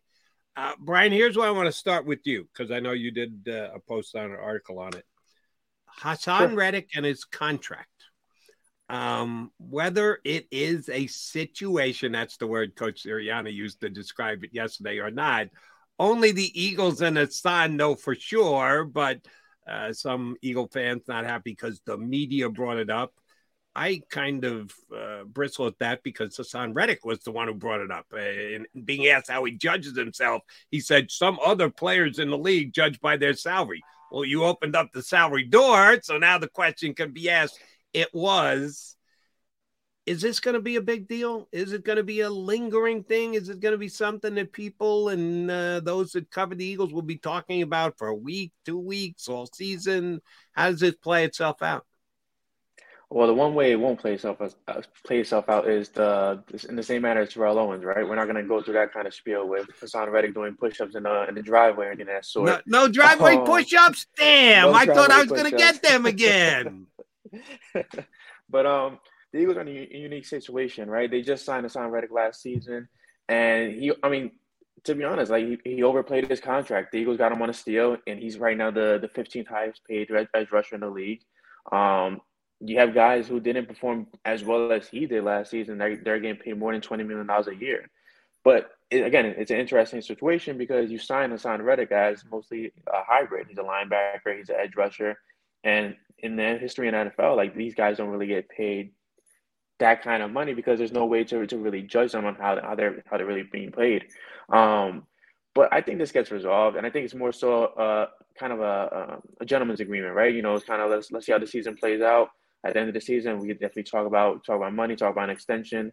Um, but it just with the way the culture is with the Eagles, I don't think this will be a lingering issue where you're going to have him holding out. You're going to have him being a little bit more outspoken about it. I think it's going to be kind of closed behind doors, um, and they'll they'll definitely resolve the matter in no time. Now uh, he is in a unique situation because guys outperform their contract all the time. Excuse me, like Reed Blankenship, undrafted free agent, went in, played mm, pretty successfully when filling in for an injured CJGJ. You would think he, oh, I outperform my contract. Why don't you redo mine? Well, they can't. There are rules against redoing a rookie Mhm. contract, and that's why DeVonta Smith could go in and say, "Hey, yeah, how about redoing my contract?" You can't.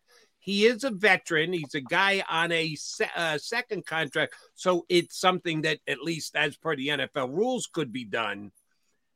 Uh, Haason has been dealing with a groin issue, and there is some speculation that the groin issue is actually a hold in. That he's he, he termed it himself as a non-injury. It's just precautionary that he's not going full bore. He's not sitting out, but he's not going full bore, just participating in some uh, seven on seven stuff like that. Um, do you Hmm. think there is a possibility that we're already seeing remnants of uh, Haason wanting to get this thing done before the season gets started and get his contract uh, ripped up and uh, balanced out to where his production is? It- It's a funny coincidence, isn't it? Um, Yeah. it's it's just weird. I mean, this this isn't the Eagles of old where you have guys, you know, just doing things like this, and it's just it was one one great season, right? A, a remarkable season with um, with Haason Reddick. I feel like the Eagles don't really reach the Super Bowl without his play, um, and he was very a very key ingredient for this defense. Going forward, though, it's just again the Eagles are in a tough pickle. I mean, you have guys who could possibly be just as good as, as Haason Reddick in the future with Nolan Smith, uh, you have Josh Sweat come into his own, and you just drafted Jalen Carter as well. Um, if it does have to get done, I I don't see it being a forceful issue. I don't see it where Haason's actually going to hold out. He seems like a more of a, a stand-up guy after everything he's been through. Um, he did take a hometown discount, which I'm pretty sure he's very aware of. Like you, you came here on a, a three-year, forty-five million dollar. But let, let me ask you that. Let, let me home. let me interrupt you there because uh, you're not yeah. the first one to do this, and uh, I disagree with where else I read. Do you think there was a really a better offer out there that somebody else put more than three and forty-five on the table, and Haason said, "Nah, I want to go back to Florida. That's my home. I'm going to hang with my homies." Uh, I'll turn down more money elsewhere. To me, that's the definition of a hometown discount. I don't know that that was offered to him elsewhere, that he came to the Eagles because he wanted to come home. If you've got any inside info, info that uh, you know a team put more on the table, please share it with us. But I just don't know that that was the case. I don't think so much that was the case. I do believe that there were definitely um, other teams interested at the, at um, at the time. But this, it, when I say hometown discount, obviously he's coming back home. He's, a Camden native. Um, but the, the, situation at hand was he was coming coming to a team where it was it was a, a stability, and he just came from Carolina. Carolina was not going to compete. Just came from Arizona. Before that, Arizona was not going to compete, and the Eagles were in prime position to to be on the uprise. And he joined the club with that with that in mind. Um, now for the deal, I, I can't say if there was any other bigger deals. I would right. I would think you know uh, a guy of his talent definitely had offers on the table after coming off back to back seasons with double digit sacks. Um, but I also think you know it, it wasn't a TJ Watt kind of offer. It wasn't a you know a Myles um, Garrett kind of offer. It was just probably in the ballpark of 50 mil, 40 something mil. Um, and he, he, he jumped ship with the Eagles. And I'm glad everybody here in Philadelphia is glad that he did because he had the season that yeah, he had absolutely. last year. and that's why we're talking about a potential redo on his contract. He, if you look at just one year, he surely uh, earned, earned that uh, for the numbers that he put up for the Eagles. All right. Uh, you mentioned uh, Eagles on the uptick, team that look could get that it could get better, or truly did. Uh, tied in the Super Bowl 10 seconds ago. You can't get much closer without actually having a parade. Um, but now they have to try and repeat repeat as NFC champions, repeat being in the Super Bowl, and maybe a little change to the narrative at the end as to the final score of the game. Uh, we know the history of the National Football League. Not easy to do, not easy to get back to the Super Bowl the year before you go and come up just short. Why is this team going to be capable of doing that? Why do you believe the Eagles can get back to the Super Bowl two years running? So being around this team, um, I, I stopped by training camp on Friday, and it was a different dynamic. This was a team that's just all business right now. You know, you don't feel the effects of Jonathan Gannon being lost. You don't feel the effects of uh, Shane Steichen moving on. You don't feel the effects of them missing any players from that key Super Bowl run.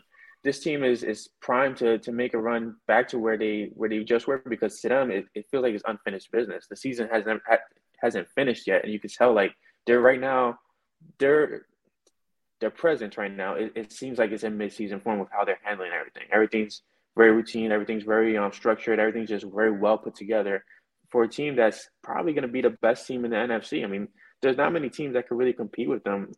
And when people mention the 49ers, yes, the 49ers, they have a ton of talent, but the 49ers don't have what the Eagles have, and that's a quarterback that can actually take them to the to the promised land. Um, so it, it seems like it's a wide open field for them. It seems like they could definitely make the make the move to repeating again. And Nick Sirianni has done a tremendous job of keeping his team focused, keeping his team um, focused on the matter at hand. It's all business right now, and you can actually sense that with this with this team. All right, we talked about the linebacker position and the fact that uh, uh, their main linebacker, starting linebacker, Nakobe Dean, who played all of 32 snaps, went down with an injury yesterday, and all of a sudden the pickings looked a little slim at the linebacker position.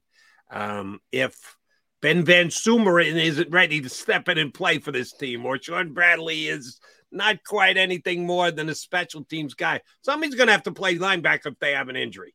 Um, will Howie Roseman get aggressive here? And when I say aggressive, I mean make a trade for a player prior to the final cutdown. If they wait till the cutdown and then they're going to try and grab the best available one that does get released by another team, so be it. Or do the Eagles see an even bigger need that they can't afford to wait and then kind of cross your fingers and hope that that type of player is out there? Will Howie Roseman get aggressive and try and make a trade for a linebacker before we get to final cuts? I think it's a matter of picking your poison. Uh, right now, the, the, Eagles have the same situation they had last year, where the linebacker group is not as um, good. The safety group is not as good as well. Uh, we've seen that Nick Sirianni mentioned that the safety, there's a safety spot wide open, and that even K'Von Wallace is in the mix from to possibly start as well. Uh, so it's a matter of picking your poison. I personally think they should go for linebacker just because you want to you want that second level to be secure, right? If Nakobe goes down, are you really going to trust in uh, Christian Elliss, uh, Nicholas Morrow to to lead that corps? Um, you have guys like Devin White who's who expressed interest of, of moving on. You have um, Patrick Queen who has a very unique situation in Baltimore, and the Eagles have the draft capital to make it make it happen. I mean, whether it costs that the Saints second round pick or whether it costs you know a third or, a fourth, whatever case may be later on um, they had the draft capital to make it happen, but I think it's a matter of like what's more important to you. Is the safety more important or is the linebackers? Um, it doesn't seem like they're completely sold on Terrell Edmunds if, he, if that safety um safety spot is still open. Reed Blankenship, we know he's holding, he's definitely holding a spot, and you're not going to hand it to Sydney Brown just yet, just because he's, he's an improving commodity. He's a, he's a rookie. Um, so it's it's a matter of picking your poison.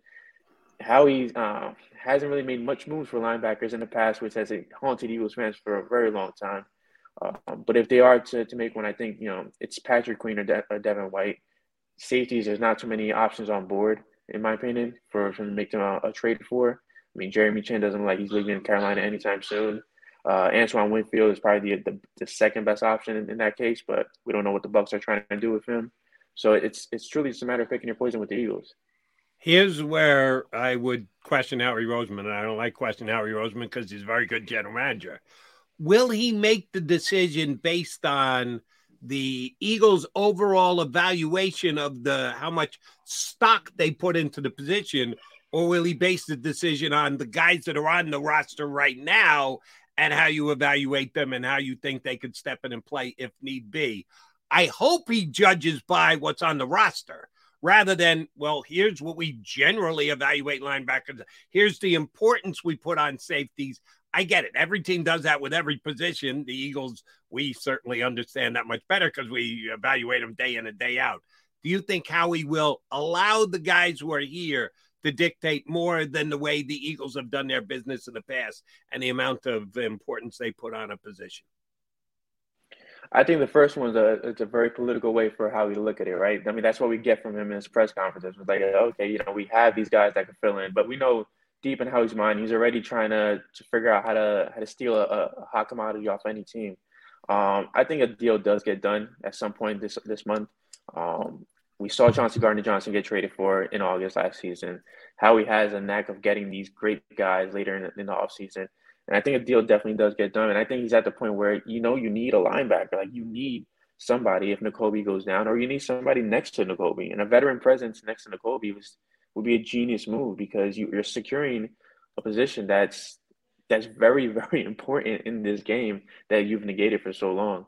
Um, I don't think that the guys on the roster are going to dictate this. I think the matter of fact is just this team wants to get back to the Super Bowl, right? So you, it's either you're all in or you're not at this point.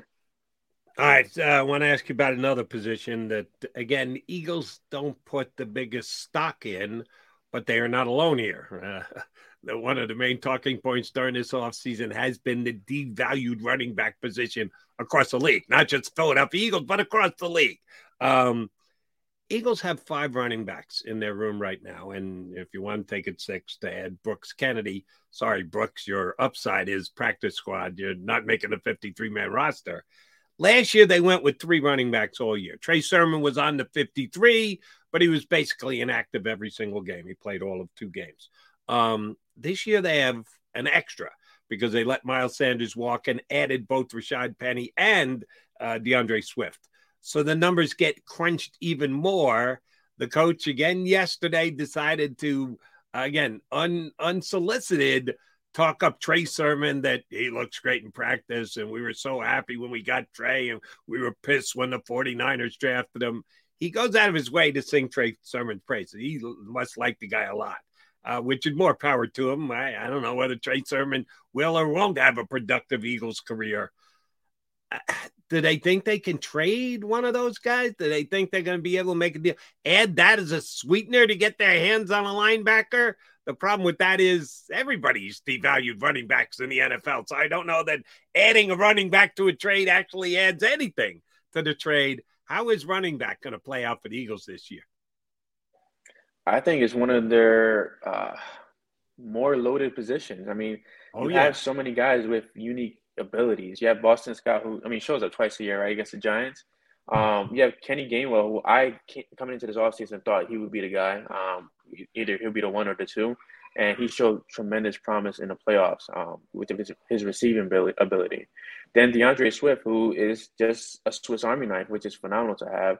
Uh, Rashad Penny, who was signed for, for pennies on the dollar. Um, it just feels like if, if there's gonna be an odd man out, right? The way Nick Sirianni has praised Trey Sermon, it's kind of like one of those things where either you're praising him to bring up his value, or you're praising him to to move on from a Rashad Penny, or case may be, after the offseason. Um, they're in a very interesting predicament, especially with with teams, you know, teams like the Colts who are in a situation where their top guy doesn't want to play for them. He wants to leave. You know, those guys can be fishing for for you know any kind of player that they can get. I just at the end of the day, I, it feels like the, the running back room is going to end up with four. I think it end up with Penny, Swift, Gainwell, and Scott. I think the Trey Sermon hype is just, is that what it is? It's, it's just hype for the moment. Um, he probably ends up on the practice squad because I mean, no other team went fishing for him last year. Uh, Mhm. The Eagles, I think they're just uh, they're just they're doing their due diligence to, to fish around.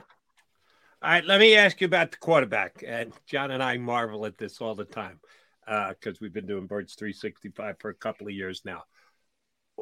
All we ever talked about was Jalen Hurts from the end of his first year up until uh, the the start of last year.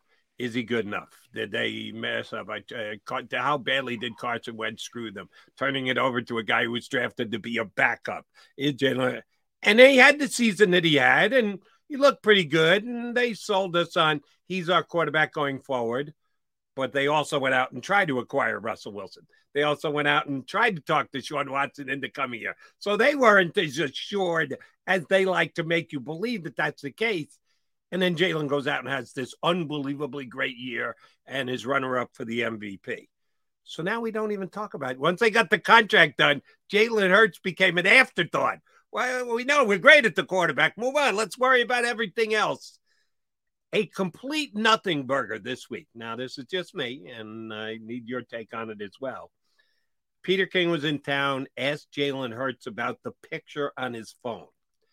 Um, he's got a picture of himself walking off the field with the red confetti coming down after the Kansas City Chiefs won the Super Bowl. And Peter asked him about it. And Jalen came up with a very abrupt answer. I won't talk about it. I don't even like the fact that you people know what's on my phone. Jalen Hurts is about as cool and composed a character as you know. And I didn't see video on this, but I certainly read everything that Jalen said. He seemed like really perturbed about this. I think it's a complete nothing burger. Who cares what picture's on his phone? If he uses it as a motivation, good on him. And if he does, just say, hey, it's motivation to get me the green confetti for next year's phone picture. Why did this become a big deal? We're in the age of social media. I mean, social media they they zoom into everything. They they cut out everything. They try to find anything they, they, they can to, to really um piss anybody piss anybody off. And we know from from seeing Jalen Hurts, he's a very private guy. Jalen doesn't really like talking about much outside of football. Um, and I, I get it. You know, you, you signed this big deal. You're you know, you're definitely the guy. You're doing everything you can to to to bring up um to bring up a city, right? To bring up a team back to back to his glory days, right? And you know you you don't have any privacy, and it's just it's it's it comes with the territory, right? You're you're a top quarterback in the NFL. You're gonna be a hot commodity. You're gonna be wanted you wanted on every corner, on every block, and you're gonna be asked about. Um, I definitely get where he's coming from. You know, his his um his loss of privacy in that matter is just you know that's something that was probably very intimate to him, something that he used um you know personally to to make sure that he can get back to where he where he wants to get back because he knows now that he got there um, last year. Uh, so I, I, definitely get why he, he, was mad, but I think this is like you're saying, this is a nothing burger that just needs to be swept under the rug and just let the guy live, right? I mean, he didn't want to be part of the, the NFL, um, the the quarterback special on Netflix. So it's kind of like he's showing you, like, guys, when I'm on the field, I'm on the field. When I'm off the field, I don't exist. And I was uh, elated that he decided to skip that because that was my only concern for Jalen this offseason. Not that he wasn't mm-hmm. going to be driven, not that he wasn't going to be prepared, uh, not that he was going to get a big head about getting a big contract. I just thought he might be pulled in too many different directions. And he's as nice a guy as he is that he might have a tough time saying no. Oh, he said no yeah. to the quarterback thing on Netflix. I was like, yeah, good job, Jalen. Thank you very much. Love to see you. If if you did it, I'd watch every single episode, but I'm actually more happy that you didn't do it. All right. Uh, another one of the posts that you put up a while ago that I liked that I want to let you uh, double down on was accountability.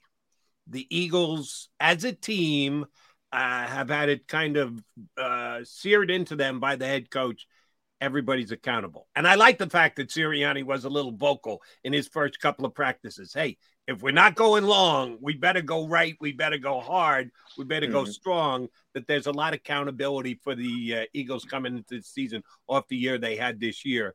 How do you judge that? It's it's funny because as you're saying that, I'm, I'm, thinking about the Doug Pederson days, where I'm thinking about the the leaks, the Alshon Jeffery stuff, the the Carson Wentz stuff. Um, Doug Pederson was a, was a heavy players coach, but he was also a great coach. Nick Sirianni is a players coach, but he also found a way to to really keep everybody in line professionally. You know, we're we're a family. You know, we're we're we're here to have fun, but at the same time, we're here to do a job. And you feel that from even Sean Desai now, like we're here to show you know show the NFL who Philly is, who the city is, but we're also here to make sure that we get the job done. And they, they have buy-in from from the guys to the, bo- at the bottom of the roster um, to the guys at the top of the roster, and that's that's huge. I mean, you have veterans like Fletcher Cox and Jason Kelce falling in line with a guy that mocked. Um, oh, did we lose uh, Bryan? I think we uh, dropped his feed. All right, uh, we'll take a quickie timeout here. Hopefully, we can get Bryan back up. I got one or two more questions to get to him if we can. Jody Mack here with you on Birds 365. Come right back.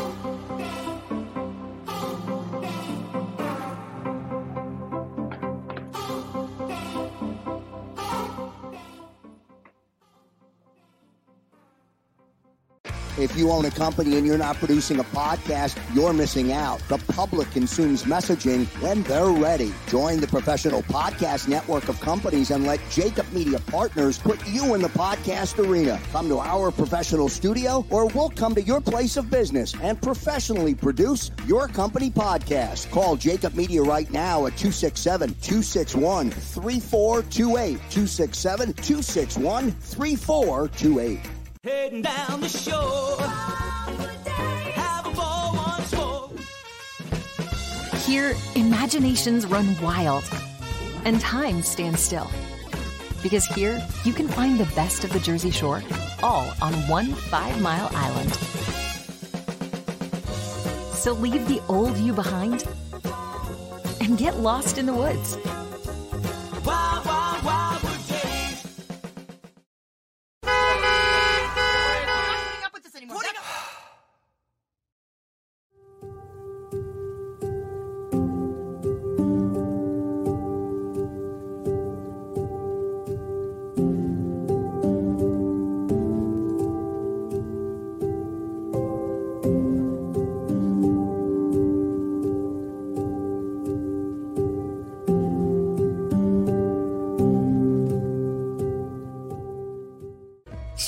Save at Southeastern PA and Delaware with Colony Pools this football season and let the experts close your pool with a custom Merlin safety cover in green for the birds. And if you join our Winter Watch team, we'll give you another 20% off, and Colony Pools will handle it all. Keep your tiles on your pool, not in your pool.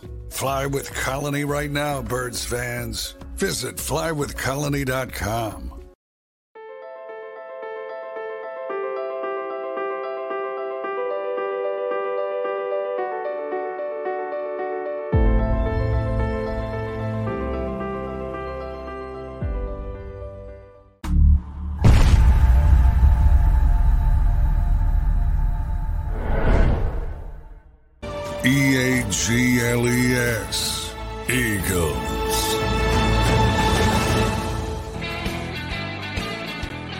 Jody Mack back here with you on Birds 365. We dropped Bryan's uh, feed for just a second. Glad to get him back. Do have a couple more questions I want to run by him, uh, managing editor of the Philadelphia Sports Network.com. Uh, I need a prediction from you, Bryan. If either Patrick Johnson or Derek Barnett is going to make the Philadelphia Eagles, which one do you think has a better chance? Patrick Johnson, hands down. um, Derek Barnett, it, it, you know, he's definitely the the apple of um Howie's eye from that that one draft, but it just hasn't panned out for Barnett here. Um, he did have a couple great moments, but it's it's time to you know to cut ties, in my opinion, at least. As do I, uh, and I kind of been saying that for a couple of years now. But uh, I guess he's a good guy, and they love his work ethic, and he's beloved in the room. But sorry, the production should come first. Do, do you think there's any team around the National Football League that'll give the Eagles any conditional type of pick for him? Now he redid his contract. Now maybe that's because he didn't want to go anywhere else, and he wanted to make. The and Eagles said we can find a spot on the roster for you, but not at the dollar value that you have right now. Would it be harsh to turn around and either trade him or cut him after they get him to redo his contract, or is that just the business of football? I think it's just the business of football, but I think there it's Howie, right? At the end of the day, you, you Howie could trade, you know, a bag of donuts for all, all pro caliber player at the end of the day. So I wouldn't put it past him that he can, you know, move Barnett to a team like possibly um, like the Vikings again or some some other um, club in that kind of position. Uh, what can, what, can, what can they get back for it? It'd probably be a, a, late round pick, but I think the Eagles, you know, will value doing that more than just letting Barnett go for nothing. All right. Uh, one other prediction for you. We talked about the Eagles running back room being crowded. Trey Sermon, how's he going to fit in? Uh, and we've also seen throughout practice early here this year that they've been working on getting the running backs more involved in the passing game. They did very little of it last year. Sirianni specifically said, hey, you work with what you work with, which means they didn't love their running backs. They've added D'Andre Swift. They expect Kenny Gainwell to be better. How much is backs out of the backfield going to be a part of the Eagle passing game this year? I think it's going to be a very, very, very crucial part of the offense. Um, Mm. You're expanding the offense. You're giving Jalen Hurts more weaponry than um, than he had last season. And from seeing D'Andre Swift so far, he's going to be very heavily involved. And this this allows you to be so creative on offense now. Like you're talking about how creative you know Doug and Frank were when uh, when they had Darren Sproles. Um, this could definitely be a, a great wrinkle in the offense, and I think you're going to see a lot of it more than more than more than um you, you'd expect, honestly. What do you need to see? And we'll get uh, through the rest of the week practice. Before you know it, first preseason game will be up. The uh, dual practices. Uh, the Eagles have a couple of them this year with the Browns and with the Colts. Um, what do you think Sirianni is looking to establish? Uh, as finite a detail as you want, or just generally speaking, what do you think the Eagles have to do between now and the opener against the Patriots in September? No, did we lose Bryan's volume? I'm here. Sorry about that. I don't Hey, have myself no problem. mute. um, I think they just have to get their defense in order, and I don't mean that in a very uh, disrespectful manner or anything, like that. I think it's just a matter of getting your the who's going to be your guy at each, each position, right? Who's going to be the, the starting safeties? Um, I think going into week one, you don't want to have any second thoughts of who you're going into into battle with um, in the front line.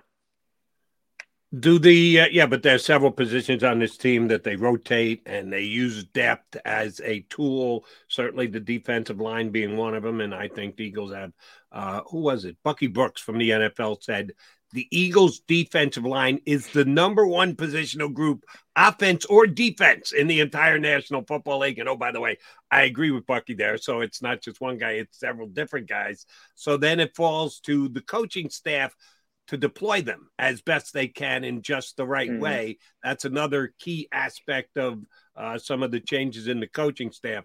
Sirianni's talking it up pretty good, but he was very tight with both Gannon and with Shane Steichen. You think the coach has uh, unfettered belief in his coaching staff doing the substituting during a uh, game when you got to get certain guys in, certain guys out? It seems like it so far. It seems like he's letting um, Sean Desai kind of take the reins and do what he has to do um, while giving as much input as he possibly feels comfortable with. Um, I think that's the great thing about Sirianni is that his his faith and his trust in his guys right off the bat is gonna you know it, it pays off for him. Um, he trusted Jonathan Gannon in the Super Bowl, right? Um, he trusted Shane Steichen with with his offense, and everything just panned out perfectly. You don't see too many coaches kind of taking a back seat with, from play calling just to kind of monitor the the team as a whole. But that's, uh, I think, one of the strengths of Sirianni is that he had confidence enough in his coaches and himself to be a CEO coach, and it worked out damn well with a Super Bowl appearance last year. All right, saved maybe the most important question for last. There's a wink involved here uh, because Johnny Johnny Mac doesn't like talking about uniform colors. But this past week, we saw the reaction of Eagle fans with the return of the Kelly Green uniforms. I happen to be a big fan. I, I'm not an over the top, oh my God, yeah, you didn't find me on that line standing waiting to get a Kelly Green jersey. I may get one at some point, but uh, but I do appreciate the fans' appreciation for the Kelly Green. Does it have any effect on the Philadelphia other than it excites the fans, puts a couple extra dollars in Jeff Lurie's pocket? Uh, some of the players shoot uh, Josh Sweat all right without ever having wear, wearing it once in the game said, "Oh, this should be our number one color." Does it have any effect on a team whatsoever, Bryan? I think so. I mean, listen, going um looking your best on game day is is it means everything to these guys, right? And now I, it feels like the Kelly Green jersey is, is up there in that um in that in that upper echelon of, of looking your best. Um, the nostalgia behind it, the the look of it, how distinctive it is, how unique it is. I think it's gonna it could definitely give that the Eagles a little bit of an edge. I mean, if you're playing good while looking good, there's there's no better feeling in the world. Which means more, looking good or your Madden rating? Because those two things seem to be high on the players' priority list. If you're telling me looking good is that high, the only other thing that can rival it would be your Madden rating. They seem to care about that uh, a ton. Which is more important to players? In my opinion, I think looking good. I think the Madden rating is a Oh little bit over. man, overstated. you are you're buying into this. They're going to be I- pumped up and play better than ever because they're in Kelly. I love it. Um, the Madden rating is it is what it is, right? I mean, they they haven't gotten it wrong. I mean, they haven't gotten Madden right in how many years? So the Eagles got that Kelly Green right, you know, the first try right there. So I think looking good matters a lot more to them right now. Bryan, great stuff. Do me a favor, check them out. One of the websites I go to every single day before I prepare for Birds 365 is PhillySportsNetwork.com. Thank you very much for hopping in. You know we're going to have you on plenty during the season. Thanks for doing it with us today. I appreciate it, Jody. Thank you for having me on. My pleasure. Bryan Cameron from uh, PhillySportsNetwork.com. I did not expect that answer. I thought he was going to go, yeah, they like to look good. Everybody like, oh, Jody, don't you like to look good? Yeah. Come on. I don't really care anymore. But uh, as long as I know what I'm talking about, you guys can understand what I'm talking about. That's what I care about. I'm uh, the, the, uh, I'm past the care what I look stage. But he put a heavy emphasis on it that yeah, it can actually rise to the level of you can play better because you look better. Didn't think Bryan was going there. I hope he's right because there were some guys that seemed to be quite pumped up by the new Kelly Green. I think it's more for the fans than it is for the players, but that's just me. Uh, however, it came down, I uh, give credit to Jeff Lurie, who uh, worked hard to be able to get the entire Eagle uniform back, Kelly Green jerseys and helmets included, They needed to wait until the NFL wised up enough to say, yeah, why are we holding back on helmets? Why are we putting restrictions on helmets? We need to do away with that. And it did. And the Eagles were able to get the old school uniform back. That's one thing I surely am is an old school kind of guy. Uh, be looking forward to when the Eagles don the Kelly Green this year. I'll be looking forward to talking to my guy, John McMullen, on Monday. He'll be back I believe the Eagles are off tomorrow, which means practice on Sunday, which means McMullen will be here for a full show on Monday. Uh, very much looking forward to that. Um, John may be on 24 7 tonight. So make sure you check back here on the JAKIB Media YouTube channel. Thanks to uh, Bryan Cameron for hopping on and a good job out of Bill Colarulo who will be doing a Monday night uh, podcast here on the JAKIB Media YouTube channel as well. A uh, guy who's jumping into the media biz after uh, being a lawyer for a while. His uh, podcast, Legal Hands to the Face, is something uh, you might want to check out here on the JAKIB Media YouTube channel. All right. Have a great weekend, everybody. Myself and Johnny Mac, Mac and Mac guys will be back here with Birds 365 in two and two days, that is. You've been listening to Birds 365, the destination for the passionate Eagles football fan who bleeds green. If it's Eagles football, we're talking about it. Debate inside the locker room and guests that are some of the greatest football minds from around the region. We hope you enjoyed the show. We know we had a blast. Make sure to like, comment, and subscribe, and we'll be back soon.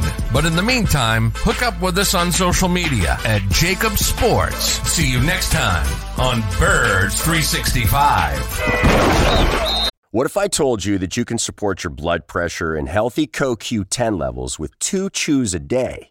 The new SuperBeets Heart Chews Advanced is now supercharged with CoQ10. That's like getting CoQ10 for free. Our powerful blend of beetroot, grapeseed extract, and CoQ10 supports your cardiovascular health. Visit radiobeats.com and find out how you can get a free 30-day supply on bundles and save 15% with the promo code DEAL. Without the ones like you, who work tirelessly to keep things running, everything would suddenly stop. Hospitals, factories, schools, and power plants, they all depend on you. No matter the weather, emergency, or time of day, you're the ones who get it done. At Grainger, we're here for you with professional grade industrial supplies. Count on real time product availability and fast delivery. Call clickgrainger.com or just stop by. Grainger for the ones who get it done.